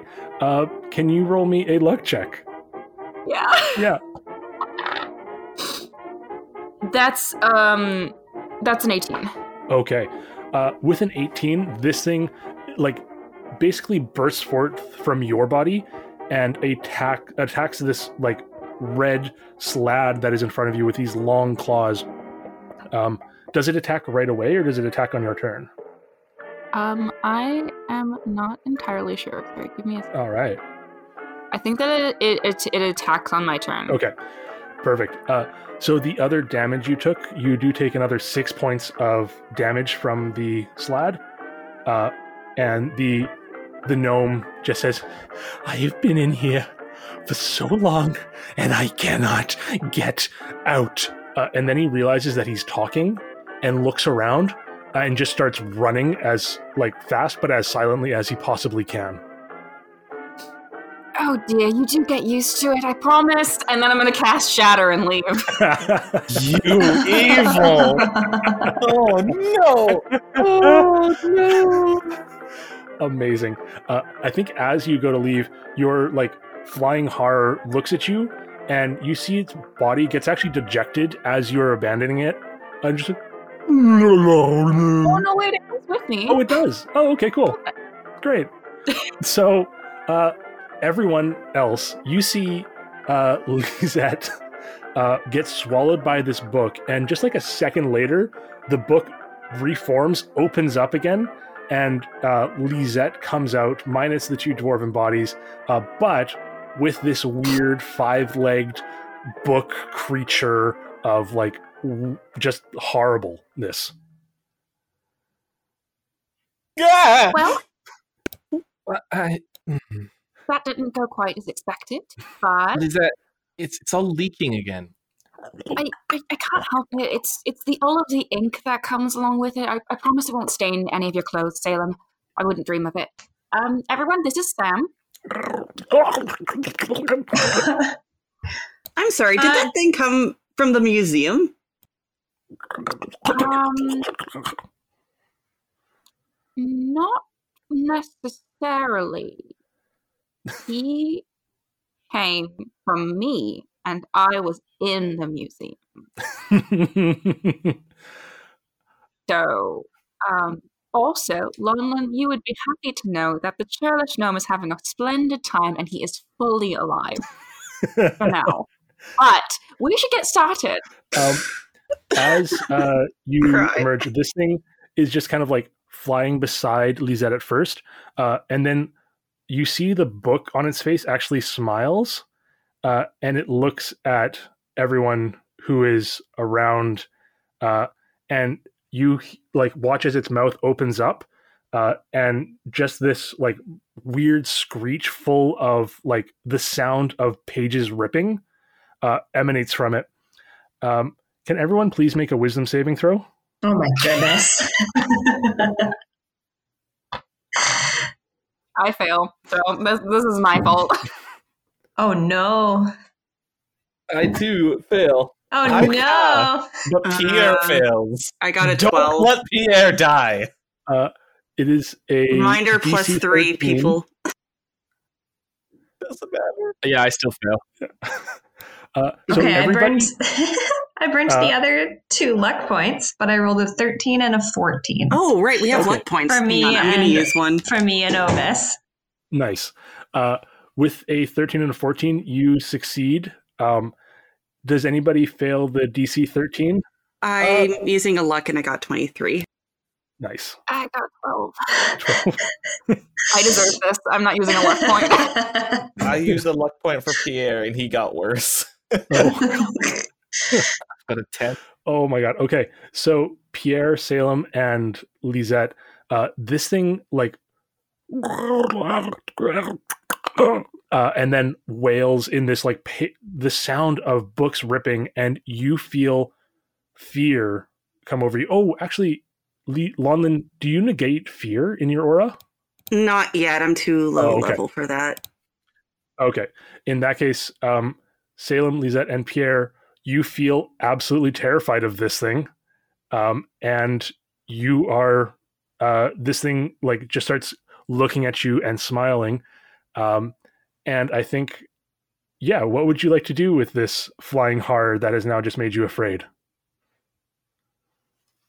Is it possible out of like, ah, God, can I like accidentally dispel it? Like, just out of like, shock? Um, yeah, I would do as like kind of almost like a reaction into the this instant fear. Um, it makes a charisma saving throw, right? Uh, or, yeah. Okay. Uh, it got it got a five. So uh, oh, yeah. This thing emanates this sense of absolute dread, um, and as like just in reaction to that, Lisette pushes her hand forward. And how do you dispel this thing? It's kind of just like a, like I just, oh God. And it just, out of just pure shock, banishes it. uh, what? Kind of like in like a puff of like, like this, similar to like the ink in the water thing where it just turns into like a, a black inky flowy thing and disappears. oh, oh, that was, um... Oh, I've never been afraid before. Or it's been a while since I've been afraid. This is new. I like it. Um, sorry, everyone. Um, it it's uh it's something that has happened to me multiple times. Um, excuse me for a moment. And Pierre runs off behind a tree, and you hear them rustling around in their bag of in his bag of holding. Um, and then he comes out wearing new pants. Aww. It's all right, Pierre. It, it happens to the best of us. Yes, um, it, it happened to me, for, uh, and I wouldn't count myself amongst the best. Um, that, uh, Miss Lisette, um, what was that thing? You know what? It's silence, I see. Uh, you know what? I, I don't want to offend. You don't have to tell me anything. I apologize. Um, I'll just, you know what? You know what?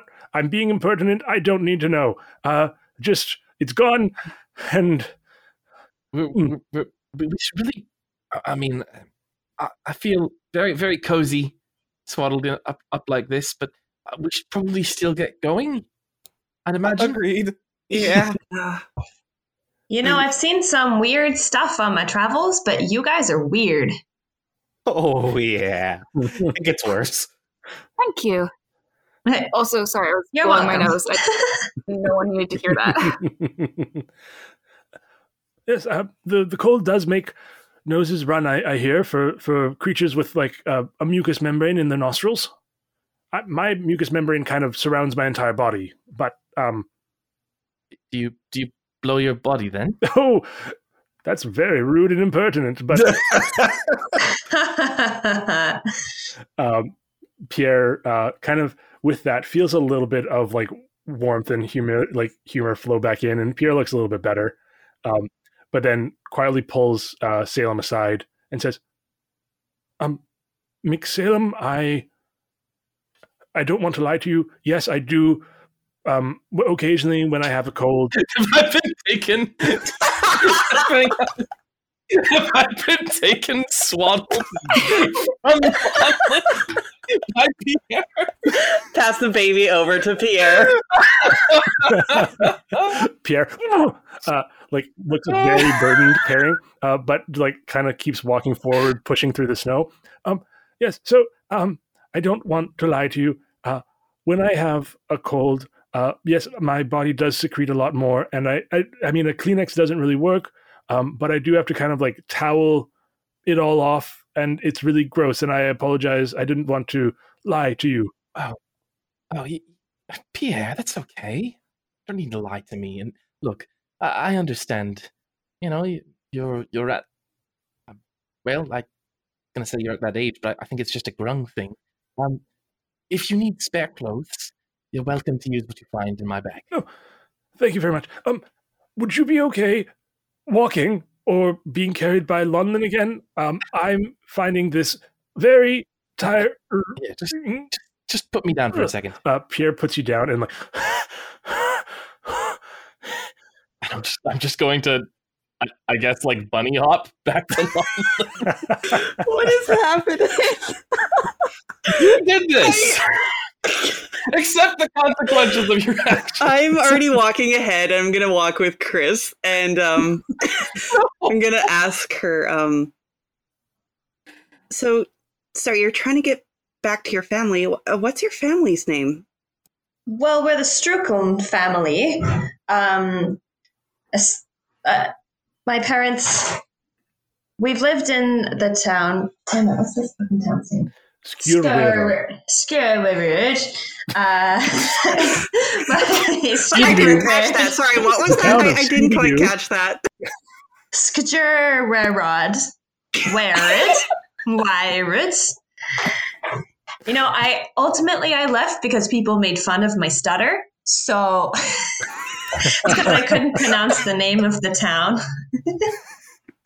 No, so my family's been there for a very long time. Um, And, you know, my my wife and I, we left a while ago. We left a couple of years ago, but she returned about four months ago, two, two to four months ago, um, because her dad had fallen ill, actually. So I stayed out adventuring. I was trying to finish up a job. And, um, well, then I got word that the whole town may or may not have been swallowed by some gigantic ice storm, bringing beasts and...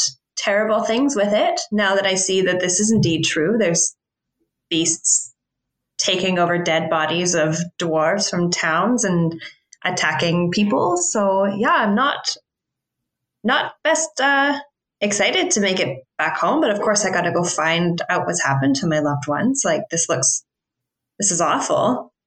Uh, you said you guys are on your way to stop this ice storm, is that right? We hope so. Um I mean, we just sort of got here ourselves not too long ago, and we have some information, but I mean, we, we have to find a solution. Like, we can't just leave everyone frozen. No, I agree. I don't want to go back home and find my family in the state that you described these people. Uh, obviously, anything I can do hearing this information to help you guys end this darn thing. I mean, as Lizette said, you have grit. So I, I think that'll be very helpful. I'm, so thank uh, you. Yeah, I mean, when I'm angry, watch out. I've had I've had issues with my temper in the past, but you know, like it's just helped me along the way so far. So being out here, anger is not such a bad thing. Well, I mean, as long as you don't rage on us, I think I think we'll get along, right? Yeah, just don't piss me off. oh, I'll tr- I tr- I'll try not to. I'm sorry. I mean, you guys seem you guys seem really nice, actually. So, like, I think it'll be fine. But like, I did just meet you, but also like, you guys seem really nice. You know, the one with the demons is a little strange. Like, I've seen some stuff, but like, does that happen all the time? Um, it. Yeah, it's been happening more frequently. I don't really know why. I mean, she's she's a good person at heart. Like, even though her monsters are scary, um, she's very kind. They don't they come out and like attack you, do they? Like, they don't attack her friends or anything? Um, you don't you don't have to worry about that. You you don't have to worry about that. Like, they're they're she has them under control for the most part. Anyways, yeah. I mean, yeah, they're kind of setting Ovis on edge. Um, Can I, I tend to trust. Ovis, by the way? Oh, absolutely. He's such a little squishy. Yeah, he loves it. He loves the attention. Yeah, Lonlin will like scratch him under the chin and just be like, "He's such a good boy." Yes. Ovis nuzzles his horns into your shoulder a little bit, clang, clang off your like breastplate. Through your metal armor. Yeah. um. So, yeah, so we're going into a mine. You think this is coming from the mines? From the information that we got, it seemed to attack some miners. Um. They un- They seem to have uncovered something. I'm not really the best person to ask, but from my understanding, we they they uncovered something and. You know, eldritch horrors seem to spill out, so hopefully we'll either vanquish it or plug it up, maybe? But plugging it up doesn't seem like a long-term solution. Right. Uh, okay, great. Uh, so, Chris, you would know um, that your town, Skjurwaerod, is pretty much like kind of on the outskirts of the glacier and is often used as kind of the staging place for people who are about to go into the mine. Um, oh, okay. So you would know that, like, in order to get to the mine, you can either avoid Skjurwaerod or you can basically pass right through it. Uh, oh. It doesn't really add much to go through it, or it doesn't add much to, like, avoid it. It's whatever you would prefer. Well, I mean, that's kind of a tough one now. Like, if I can go see my family, then I would just stay there and not continue on with this party. Um... But I, I'm also kind of worried that like walking in and seeing everybody frozen is just going to be really terrible and awful. And I, if we can fix the problem and thaw everybody out before I get there, then like once I get there, if I get there and they're frozen, there's nothing I can do. So coming and fixing the problem is best. Okay. Yeah. So I think you definitely know like how to avoid Skjurwaerod in order to get to the glacier and towards the mine. Uh, so you can easily lead the party to avoid uh, kind of the main road a little bit. Mm-hmm. I have a feeling that going in and seeing everybody frozen and stuck in place is just going to render me pretty useless. So let's go around it. All right. Perfect. Uh, so, uh, yeah, you lead the party around Skjurwaerod. Uh, you give it a little bit of a wide berth. It probably adds like ten minutes to your journey because uh, it's slightly less direct, but that's not very much. You cut across a few fields and stuff through some glens and glades.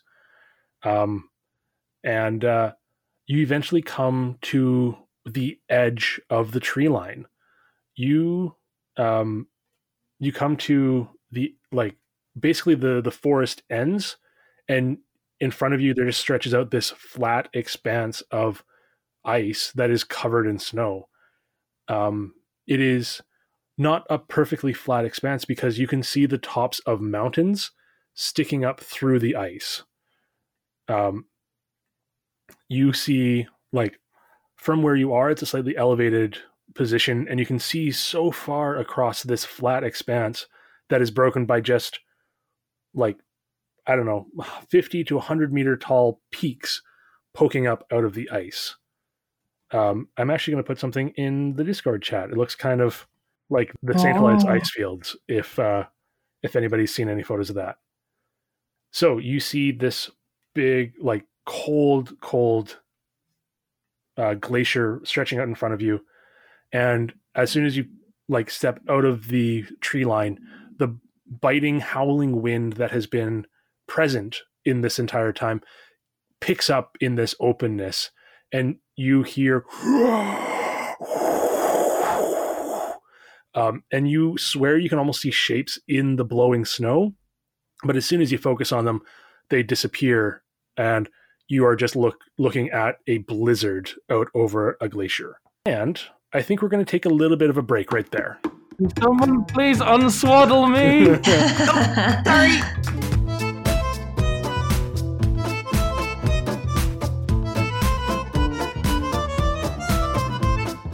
Dirty Twenties Podcast is sponsored this week by Phineas Flatterby's Fine Fedoras, with an expansive line of millinery catering to people of all lineages and sizes, from Pixie to Goliath, from Yuan-Ti to Lycanthrope, and everything in between. Phineas Flatterby's Fine Fedoras is sure to have the perfect hat for you. Our experienced staff are eager to assist in whatever way you may need, and they specialize in finding the perfect hat for your unique style. Feathered fascinators, felted fedoras, and beautiful bell hats line the walls, just waiting for your amazing head to bring them life. Need a trilby? No trouble. Want a bowler? That's a strike. Looking for a boater? Anchors away! Phineas Flatterby's Fine Fedoras has the perfect hat for you. And if you don't fall in love with one on the shelf, we'd be happy to make you one to order. Whether you want something simple or simply eye-catching, we guarantee that you'll find the perfect solution at Phineas Flatterby's Fine Fedoras. Phineas Flatterby's Fine Fedoras. We've got you covered. We're also sponsored this week by Donnie's Garage.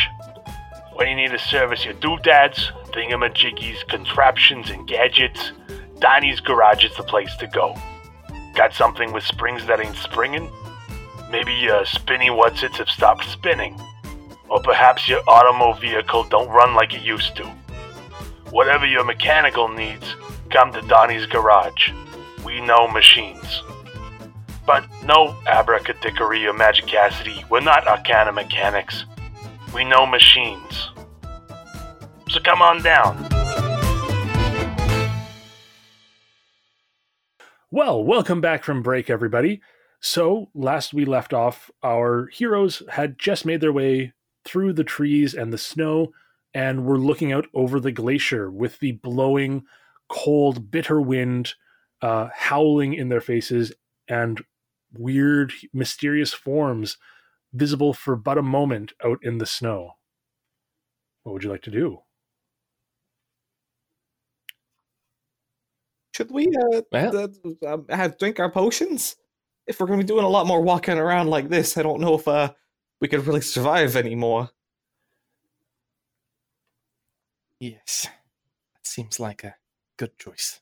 You do get the sense that, based on Pierre's assumption of time and everything, you're probably about, like, it's been about maybe forty minutes since your fight with the Abominable Yeti, so you probably got about twenty minutes until you have to make your next con save. Kind of just enough time to get to the entrance of the mine, potentially. Oh, Weird. So we're not that. Okay. Maybe we can uh, hold off then. Uh, I, I just realized also, Marcus, that I, I, I was just looking uh, at potions and realized I cheated. Uh, I should have not been able to move forty up to the Yeti. because I have exhaustion level two. Oh. So I'm going to spend an extra key point uh, oh, okay. to signify that I, I did a, a step. Oh, okay. Well, that's very honest of you. Thank you. Uh, and which means I am now out of key points. Oh, no. Uh, How and... about if you rested while you were swaddled? Oh. What if I catnapped? Ooh. Yeah. Yeah. All right. Yeah, you could have you could have catnapped me while I was swaddled. Yes. Yes. Does anyone just like a that? backpack now? Yes. does, uh, does anyone else want to uh, take a quick nap? London has to carry them. Uh, that, that's how this works, London. I, I, I take you for, for makeovers and to get your, your hair and your, your toes done, and you carry me when I need to be carried. That seems like a fair exchange. Uh, Lizette, would you also want to maybe take a nap? Maybe like on the the the the the, the massive uh, the goat? I, I believe it's a sheep. Sheep. I'm really seeing things right now. Uh, the sheep is spoken for. I am riding the sheep. Just kidding. I I could carry Miss Lizette. Uh, it might slow us down a tiny bit, but I, I'm ha- happy to if that is what is required. Um, I, I didn't agree to being carried. Uh, just offering, sorry. Nope. I, you know what? I, how dare I? I, uh, I shall go punish myself. Um, oh, no, no, no, no. That's fine. That's perfectly all right. Oh. Um, I can walk on my own. Okay. It, it was only if you needed to, I don't know, recover a little bit of, of health, just take a rest. Um, but Is if it you're better go- to then- just take time right now in the tree line before we go out into the open? Well, the catnap is something that only takes about like uh, ten minutes, and it was something we could do while walking if we could be carried. Oh, I understand. Yeah, magic users, they're fun. I mean, Cricket, right. You're pretty strong. Why don't you carry Lizette? I, I mean, if if Lizette's not objecting to it, I could also enhance myself to be stronger. Um, I mean, if it's if it's necessary, I. That's only if you want to get a quick ten minute nap in. So yeah, um, short rest. Oh, um, sure, sure, Cricket. You can um, swaddle me, so to speak, if that's right. Perfect. With you. I'm just gonna swaddle um, Lizette and then just like fireman carry. All right. It, it, is everybody being swaddled using my clothes? Is that what's going on? I that's mean, probably you, what we'd have to do. Yeah, you brought the most clothes, so. All right, I suppose so. Everybody's swaddled in lovely clothing. Uh, beautiful. Um, Cricket, as you are walking through the trees, before you get to the edge there, you are make this arrangement, you start carrying Lizette, uh, and you cast catnap. Uh, and I think as you cast catnap, this reminds you of a time when you felt safe and like carried or supported. Uh, what memory comes to mind as this warmth floods into you? This would probably be a situation um, when I was still in the Bardic College. Uh, I probably would have had like a rough day. I, I didn't get the part I wanted in the, perfor- uh, the performance we were uh, rehearsing for. Uh, and so my sister uh, came back and we just kind of had a nice talk over some coffee, and uh, it, everything just kind of relaxed about it. All the stresses of of uh, obligation and everything put itself on the um, uh, a step down in priority. Nice. Oh, that's beautiful. Mm-hmm. Yeah, I think yeah your your sister came over again, like kind of knowing your proclivities, brought some really delicious baked goods and took you out actually to a little coffee shop. Uh, where there was even more baked goods and like beautiful aromas, and just spent the time uh, and seemed to like intuitively know that what you needed was just a companion, a friend. And uh, yeah, you feel that warmth flood into you. Um, thanks a I, lot, Ebium. Sorry? Oh yeah. I, I, I said, thanks a lot, Ebium. Just kind of like under my breath. Oh, uh, of course, bro. Whatever, whenever you need, just, you know, You don't have. Don't be afraid to call. Yeah. Oh, um, that was an interactive memory. Oh, that was weird. um, Cricket, I can't remember offhand. Do Bardic Inspiration die? Do they refresh on long rest or short rest? Short rests now. Okay. Uh, I think even though you're not taking a short rest, by giving the others a short rest, uh, with this warm memory, you feel that, yeah, that inspiration comes back to you. It's almost as if your sister has given you a bardic inspiration die, uh, but you have another one that you can expend. Perfect. All right. I'm back to full. Perfect. And now we're kind of caught up uh, on the natural twenties that were rolled last session for uh, resisting the cold. So um, you make it to the edge of the uh, of the glacier. At this point, uh, Lisette and Salem wake up from their catnap, and uh, you look out over this expanse of frozen ice. Wiki, wiki, Lisette, oh. We're here. Lizette's like, her eyes are like fully open. Oh God! Wait, have you been sleeping like this the entire time? Oh, um, I, I, I think so. Um, good morning. Yeah, mo- morning. Uh, shall we? Shall we? Uh, begin our journey across this expanse? Yeah, that sounds like a good idea. Um, l- let me just put you down real quick. Th- th- there we go. Oh, uh, thank you, by the way. Um, hope it wasn't too cumbersome. Yeah, it's fine. I'm strong. I got good legs. He's got grit. And oatmeal and mush and porridge. And- oh my God. Do I need to take a lesson from uh, Madame Porridge? Please don't.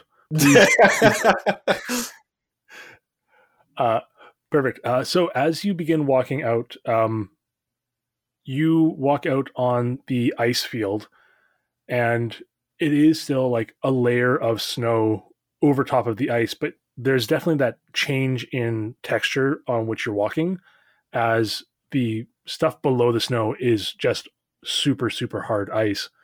Um, Chris, you know, uh, your town is very, very close to where the mine entrances would be.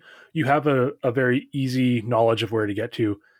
You begin leading everybody out onto the ice fields, and after about twenty minutes, uh, just before kind of that next hour would come up, you see a divot in the snow. Um, as you look, you see the entrance to the mine, very like classic uh, wood uh, with like uh, whatever those called, the supports and the beams. Um, and very strangely, this area ar- directly around the mine entrance has not been covered by snow.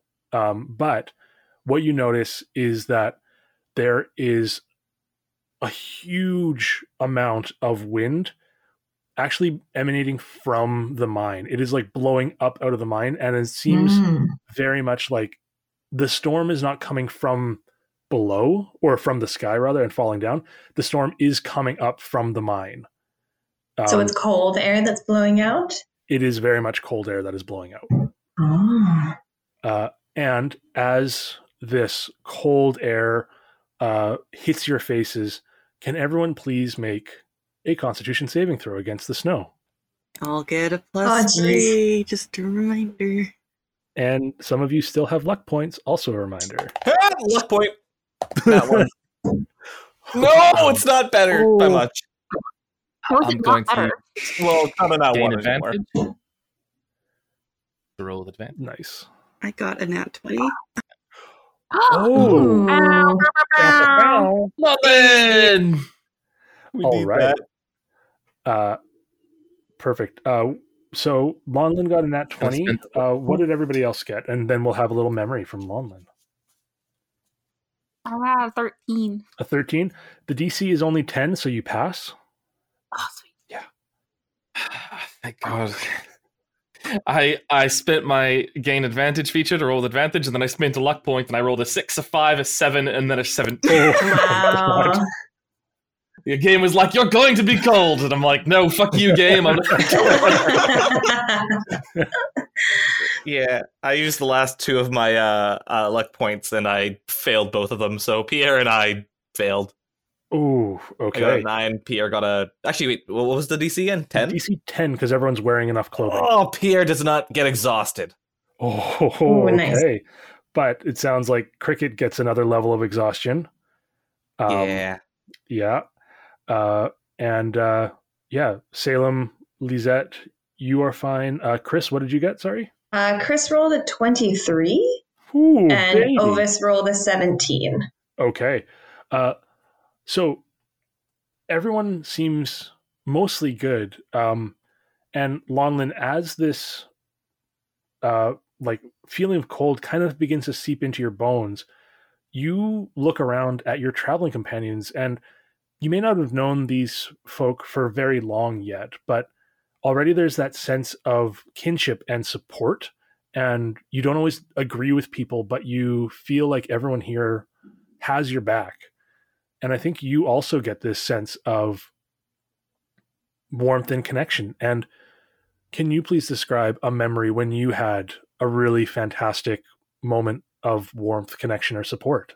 Um, it would probably be when she started working at MacGuffins. She's probably like twenty years into working with the company, and it was one of um the first time that she met uh Joey Fasthands uh in recruitment, and just kind of giving him a really hard time in front of the other recruits, and uh just like the like everyone just sort of getting like familiar with each other and just kind of bonding over that experience. And yeah, I think, yeah, I think uh, after you give Joey like that hard time of like, is it kind of like a joking hard time of like a, a teasing yeah, a friend, or is it like, yeah. Uh, yeah, like I kind of imagine he kind of came in thinking he was hot shit, and then London was like, no, no, no, let's uh, let's knock you down a few pegs, and like back when he was younger, obviously. Absolutely, I think, um, yeah, you absolutely like pretty much literally knocked him down a few pegs. I think part of what you were doing as part of recruitment was an obstacle course. Um, mm-hmm. And you were able to actually like fully knock him off of uh, an obstacle that he was climbing up, that he was like really gloating everybody over. Uh, and he fell to the ground, um, and everyone else kind of was laughing good heart, like good naturedly. Um, and Joey looks angry at first um, when he gets knocked down. Uh, and then I think he looked up at your face and saw something in your face, and you saw this big grin split across his like, yeah, his quite youthful face at the time. Uh, and he just says, all right, all right. I get it. I get it. Too much from too much from old Joey. I get it. All right. I'll, uh, I'll, I'll pay it back. Uh, and Joey starts kind of like, he gives you a good, like a good nod, I think, as you, uh, yeah, kind of fade out of the memory and back into the present. I think at this point too, she'll unswaddle Salem and like set them down on the ground.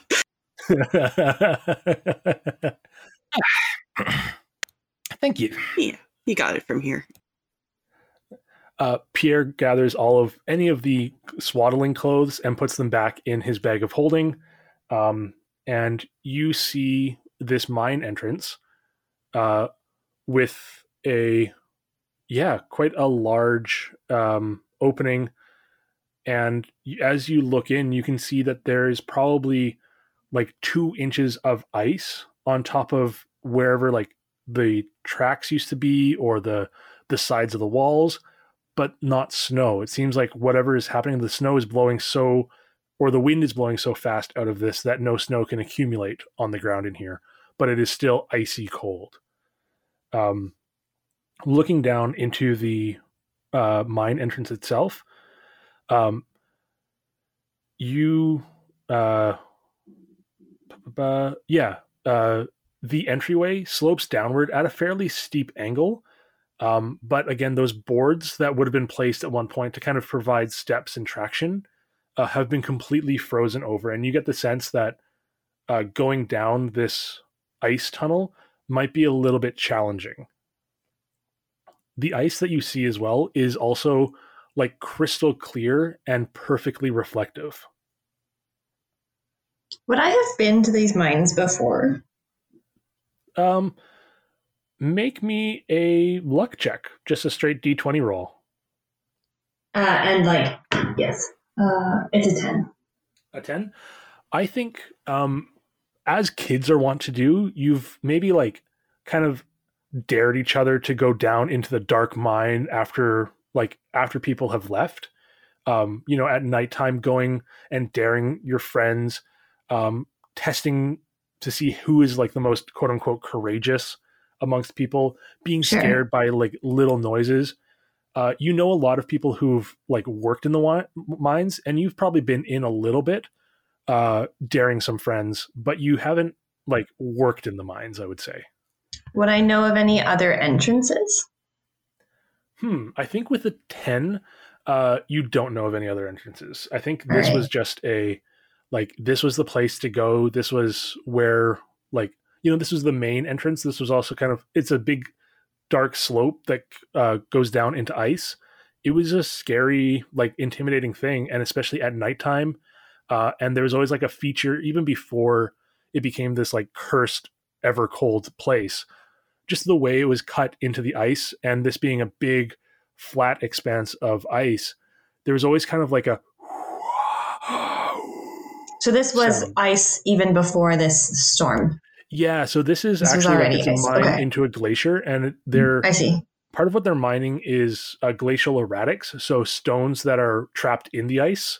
They're cutting uh, paths through the ice to those erratics and mining them, which seem mm-hmm. to be weirdly kind of um, like replete with ores and gems, but also occasionally they're uh, uncovering old ruins from old giant civilizations, and uh, occasionally un- uncovering those or uncovering relics as well.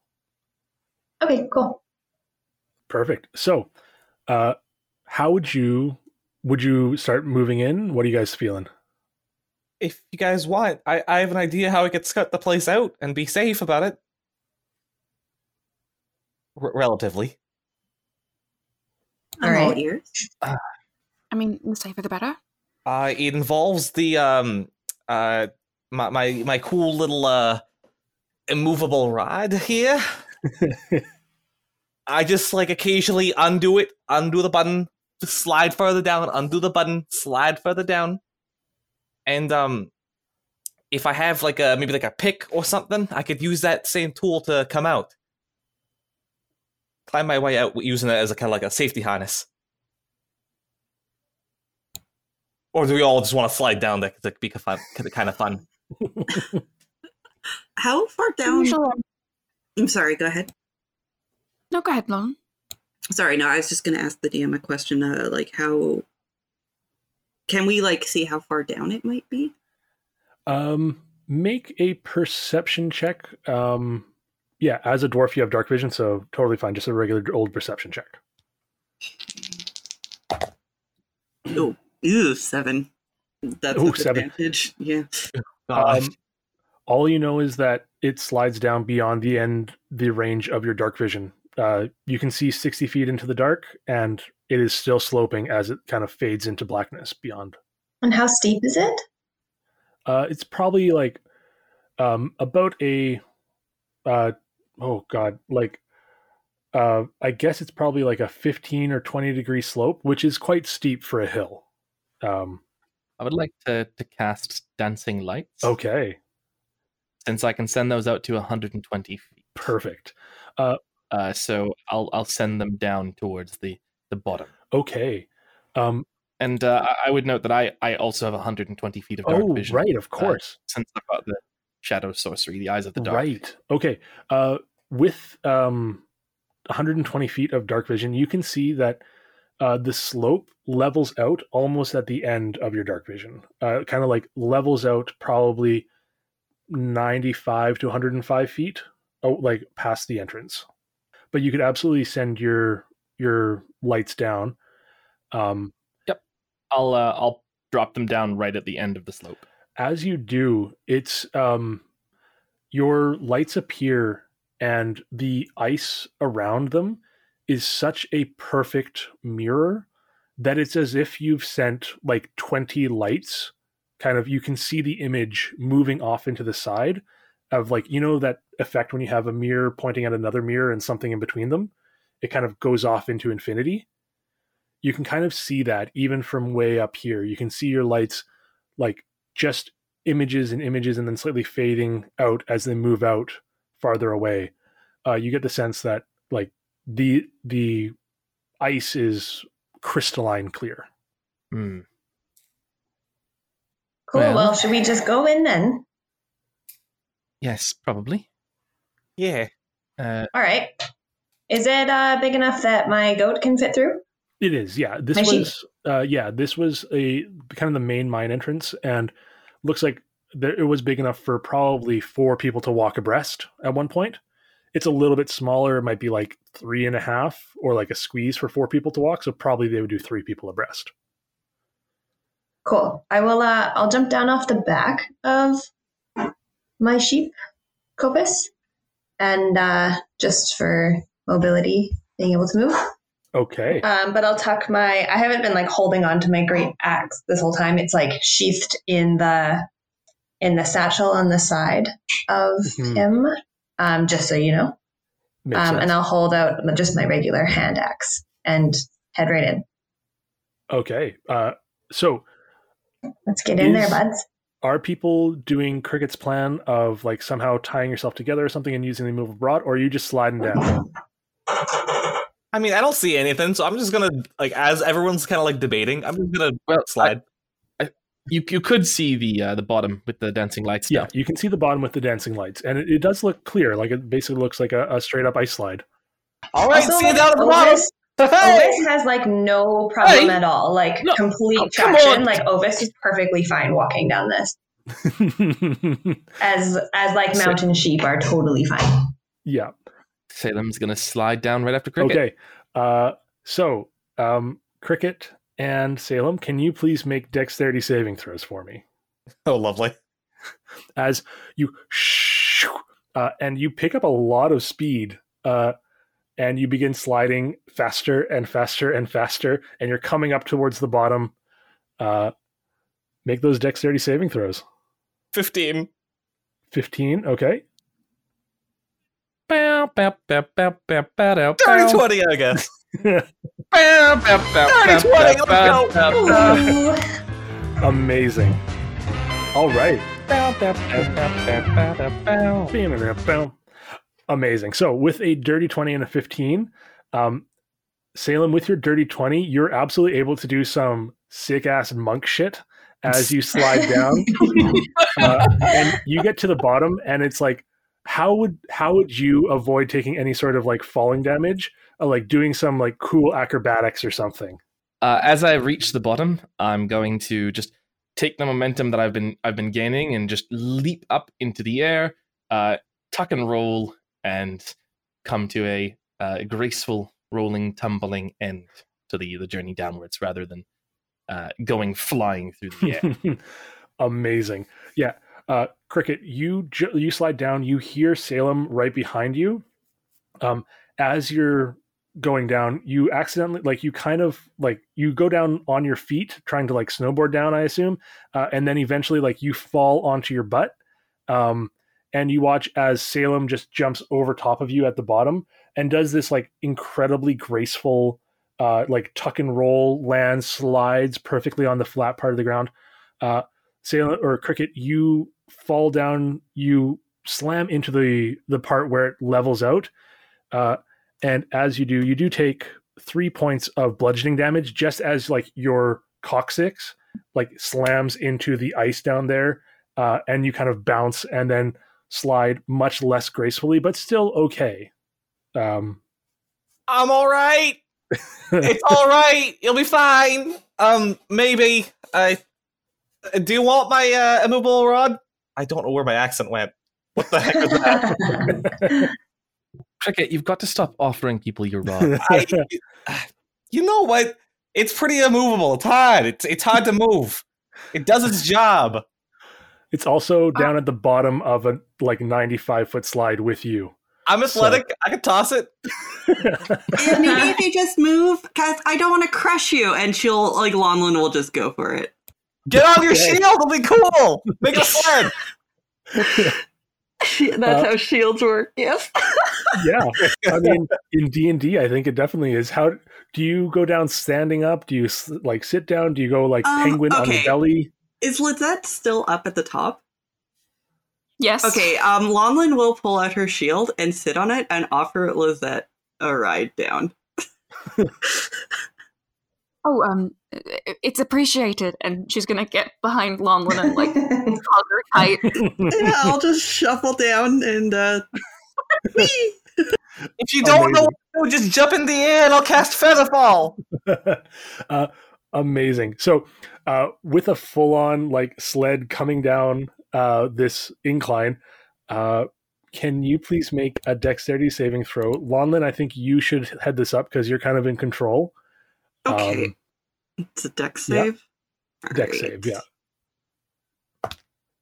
I'm going to use a luck die. I'm not using that again. Um, that is, uh, oh my god, math. twenty-one. uh, twenty-one. Amazing. Um, you're sliding down. uh, Lizette, it's pretty amazingly fun. You're sliding down on this sled. Uh, you're feeling wind in your face, more even than just going fast. Uh, Longlin is like steering this thing, avoiding a few like cr- like really hard bumps. Um, and at the end, uh, you see what is very clearly like it is a piece of wood that has been frozen over, uh, that's just kind of jutting forward, and it becomes a bit of a ramp at the bottom. And you hit this. Um, And you sail through the air, uh, and you do this like graceful, like almost like balletic uh, spin in the air as the sled spins around a couple of times. Uh, and then you land, and you land pretty much right beside Salem. And uh, how do you, uh, can you please describe the end of this motion for me? One of you. I feel like Lizette's just like clutching Longlin for dear life. um. So as they land, um, kind of imagine as they land, it the, the shield will slide a little bit and they'll spin, and then Longlin will slowly stand up, and I just sort of bring Lizette with her and just be like, "That was a lot of fun. Can we do it again?" Oh, uh, that was um qu- quite exhilarating. And she's like adjusting her glasses and like fixing herself. Uh, I mean, if we can get back up there, I think that we should all do it again. Salem's going to uh, just whisper quietly, "Kalad," and gesture so that a shower of sparks appears above them as they uh, as they listen. Amazing. Amazing. Uh, and uh, Chris, you've just seen. Uh, your traveling companions uh, just jump down and slide. Uh, and just before you start going, uh, Pierre the Grung looks at the slide and looks at you and says, "Um, uh, Miss Chris, um, might I potentially uh, avail myself of the sure-footed steed upon which you ride?" Uh, yeah, sure. This is a small. I don't know who this is. Is this like a small person? He is small. Yes, he's a small. Oh person. Yeah. I'm thinking like my own weight on top of the on top of uh, Ovis is gonna kind of throw off his stability. Uh, I'm not- so I would offer yes if it's if uh, if he's small enough and he wants to ride on Ovis, I'm gonna like take a few steps back and say, "Oh fuck yeah, bud," and then just take like a running like a running jump and like sort of like just try to slide on my feet all the way down, like as if I was like. Pretending to like snowboard, but like without the snowboard. I just want to, you know, when you run across a frozen lake or something and you kind of like slide on your feet. Absolutely. Yeah, I just want to like slide on my feet all the way down to the bottom. Can you? And then I'll be like, me- "Oh, Beth, I'll, I'll just meet you down there." Apparently, he's a horse for a moment. Uh, Woof. Um, and uh, can you make me a dexterity saving throw? Saving throw? Oh, ye. Yeah.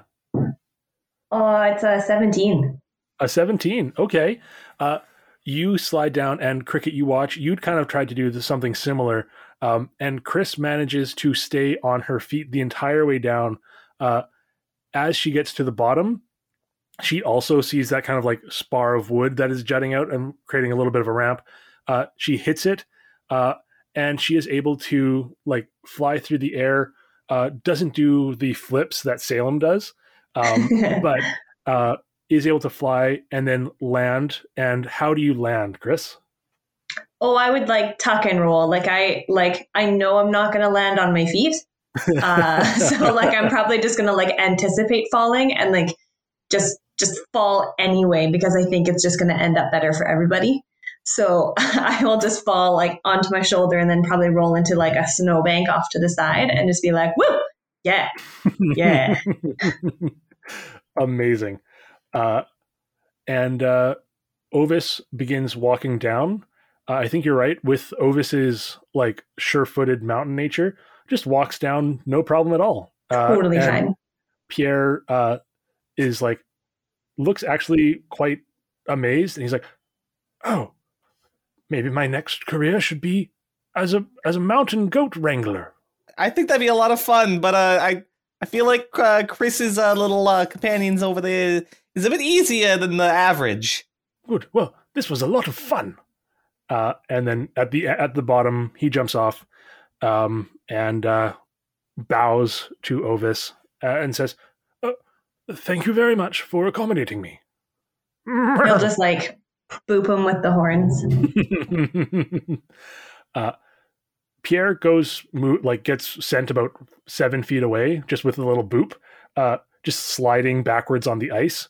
Uh, he's like forty pounds. He's he moves pretty easily on the ice. Um, now, uh, you've all made your way down the ice chasm. Can one person please make me a luck check? Not it. It's not it. Not, not it. it. I'll do it. All right. Yeah. yeah. Our luck is not been on point. Oh, there we go. A nineteen. Ah. Yeah. All right. Perfect. Uh, yeah, you arrive and you are in this uh, tunnel of like very clear, fairly beautiful ice, actually. Um, and uh, yeah, you see ice is covering everything around you. Um, and you can see like pretty much infinite instances of your reflections as the mirror, the mirror quality kind of affects itself. Um, yeah, you see in, infinite instances of the of your reflection going off into the distance and then fading until like when the light basically fades out. Uh, you get the Whoa. sense it might be a little bit hard to always know like what is the correct path if you were to get lost, but you also get the sense that it's also very like kind of beautiful in its own way. Yeah, this is weird. Should we like? Should we like leave markers or something as we go so we can find our way? I'm that's, already con- I'm kind of confused already here. Yeah, you know, that's actually a really good idea. Uh, I'm just gonna take a dagger out and I'm just gonna like scrape at like the wall as we walk. Well, how long do we anticipate being down here? And also, maybe we ought not to make noise quite as well. I guess we've made a lot of noise already. Yeah, screw it. Go ahead. Um, Cricket, can you please roll me a D one hundred? Uh-oh. Uh, I got an eighty-four. An eighty-four. Amazing. Um, I'll also, like, add in arrows as well to show that, like, we're going down this path. Okay. Uh, you uh, scrape, uh, like, a little arrow into the ice. And as you do, you catch sight of your reflection doing the same. And then your reflection turns to you, uh, and you see your reflection wave. Oh, no. I'm not going to say anything. I'm just going to wave back. Your, you wave back, and you see kind of that like rippling of infinite reflections waving, um, and then the reflection that is looking at you, uh, you hear it say, "Hey, uh, how's it going?" Uh, you know, not too bad. Uh, just talking to myself in the reflection, apparently. How you doing? I'm, you know, I'm doing really well. I, uh, I wasn't expecting anything like this. I, yeah, I, I feel like I just kind of came into being right now. This is very cool. Wait, did I just birth you? Am I a dad? Do we only hear one oh side God. of this conversation? Uh, Yes, the rest of you only hear Cricket talking to the ice. So oh did, did I did, did I make you? Oh my god, I think congratulations. Oh my god, I'm a father. Oh my god, you're a father. Uh, I mean, and, does that make you a father as well? Are we the same person? Oh my god, I'm a father. We've been um, down here for like two seconds and he's already gone crazy. What? Cricket. No, guys, guys, look at the mirror or the the, the ice. I it, it feels like I just birthed uh, another me. Oh my god. Um, Ooh, something here. I okay. Uh, I don't know how much longer I'm going to be here. Whoa, maybe maybe I'm going to be like a very short-lived thing. But I feel like I, I have knowledge that maybe you want to know. Yeah, I do. Give it to me, give that knowledge to me. Okay, uh, I can. Uh, you can ask me one question. Um, and uh, I, I can ask you one question. What question do I ask? I'm going to look. No, but I'm not looking at your question. No, no, no. I'm looking at uh, Lizette when I say that. I but uh, what. I have one question I could ask the living ice sculpture of me. The, the living... Oh, Jesus. Uh, Cricket, I I can't be responsible for whatever insanity that you're spewing, and this is coming from me, of all people. Um, I don't know. What do you want to ask it? That's what I'm trying to ask you. I, can you ask it if it can lead us where we want to go?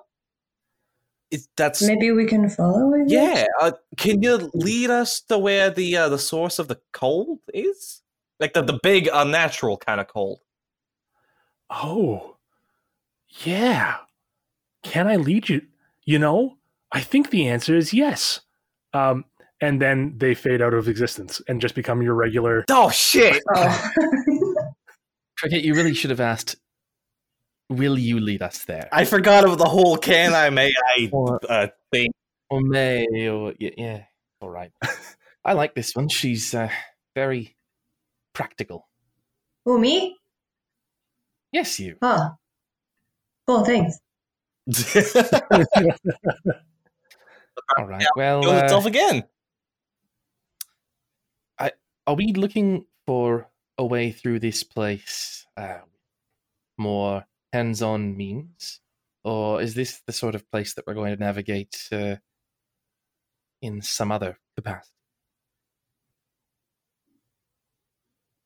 Well, there's weird magic stuff all around, so... Uh... uh, Lizette, does this seem familiar to you at all? I mean, you know magic. This place seems magical. I don't know. Um. Well, does it does it look like any of the visions that I got from Gil?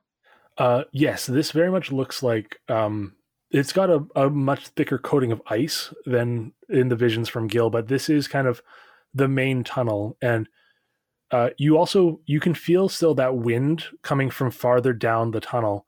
Um, and I think with the, uh, make me just a, an insight or a perception check.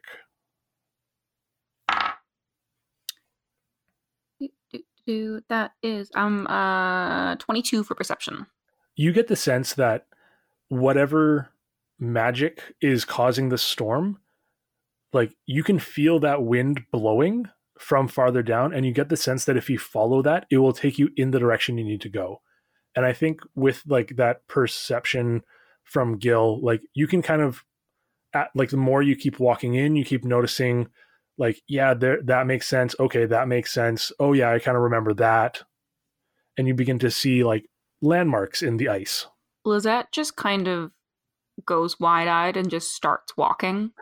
Like, just, just immediately kind of, like, tunnel vision. Joke. Um, like, like just following the landmarks, like, immediately kind of just, like, running up to them and, like, being like, okay, that one's that one's that one. Okay. Um...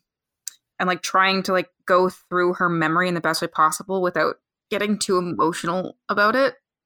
Um, all right. Um, I, and this way, I, I think, I think it's a little bit different than the last time I saw it. But, um, well, for starters, it wasn't covered in dwarves and there wasn't so much ice. There's so much ice. There's so much ice. There's so much ice. The, the, what was he saying? What was he saying? What was he saying? Um, the...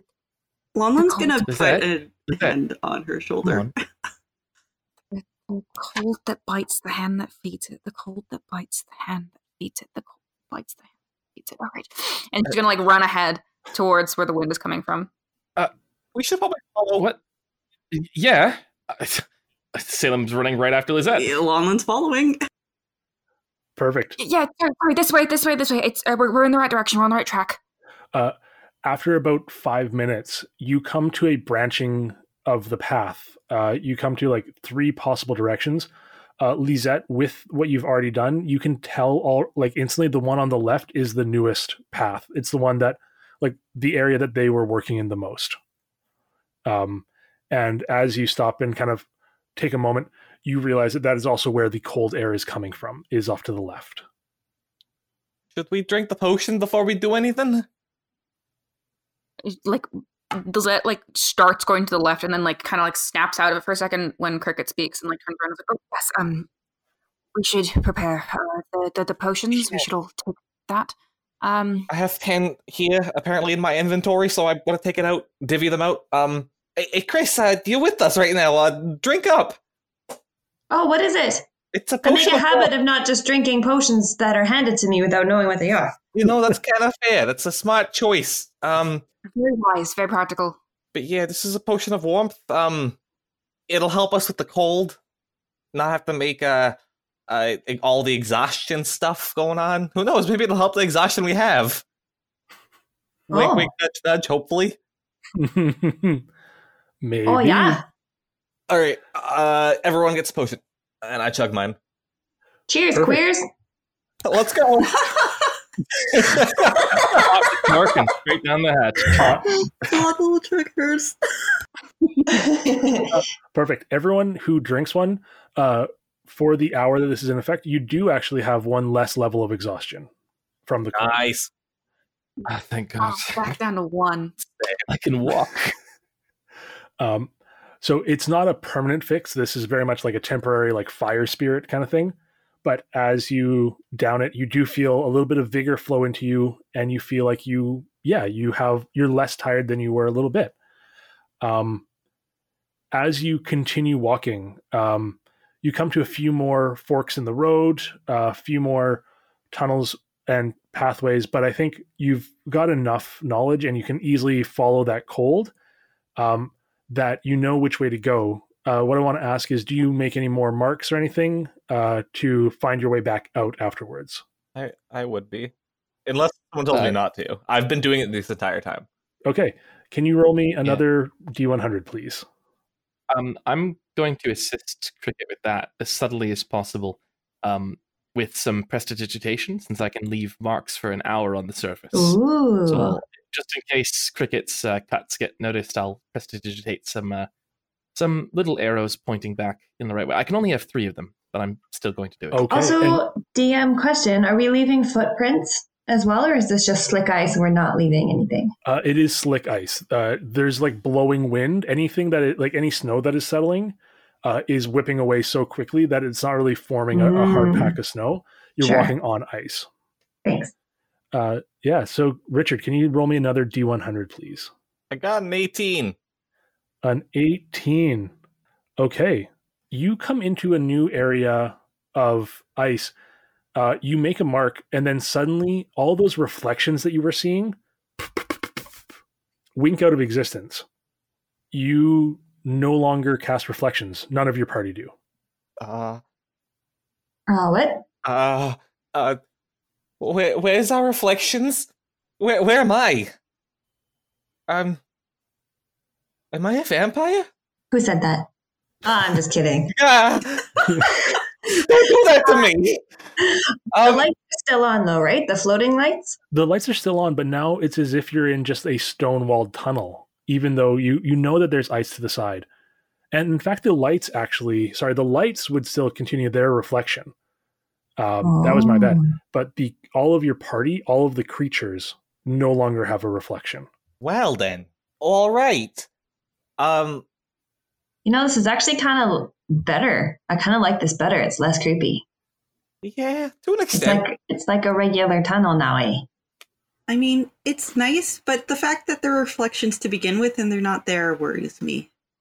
As I said, they're living. They're, they're, I feel like the reflections are like a... a part of us, an essence, a, Um, oh my God, maybe it's how it creates monsters.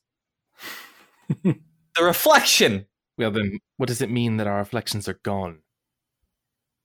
Maybe. I mean, we're still here. That's a good sign.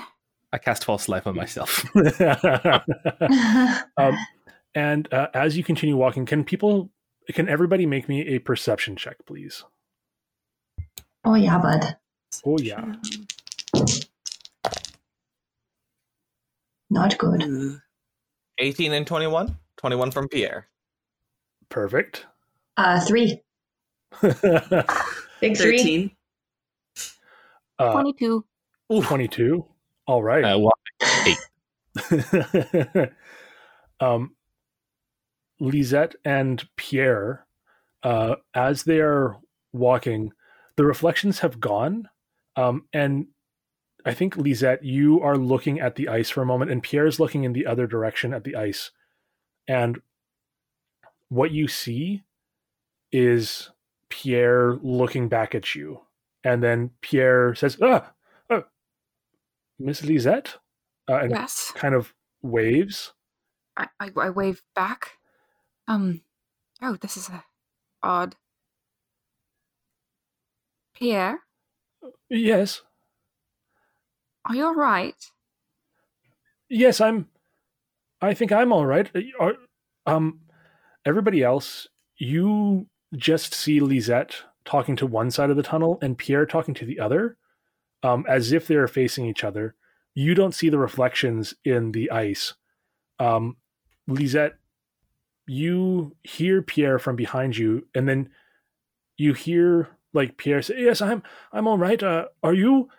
Um, but on the are you, you actually hear that coming from in front of you. Oh, Jesus. Um. Okay. All right. Um. Everyone stick together. Uh. Pierre, are you still looking at the reflection of Pierre? Yeah. Um, as you look at the reflection of Pierre, uh, the reflection or the figure in the ice that you see holds a hand up against the ice wall and says, no, let's not. Reaches forward through the ice uh, and grabs your hand and begins to pull you into the into the wall of ice, and that is where we're going to leave it for tonight. What? No! No! Oh my God, that was insane.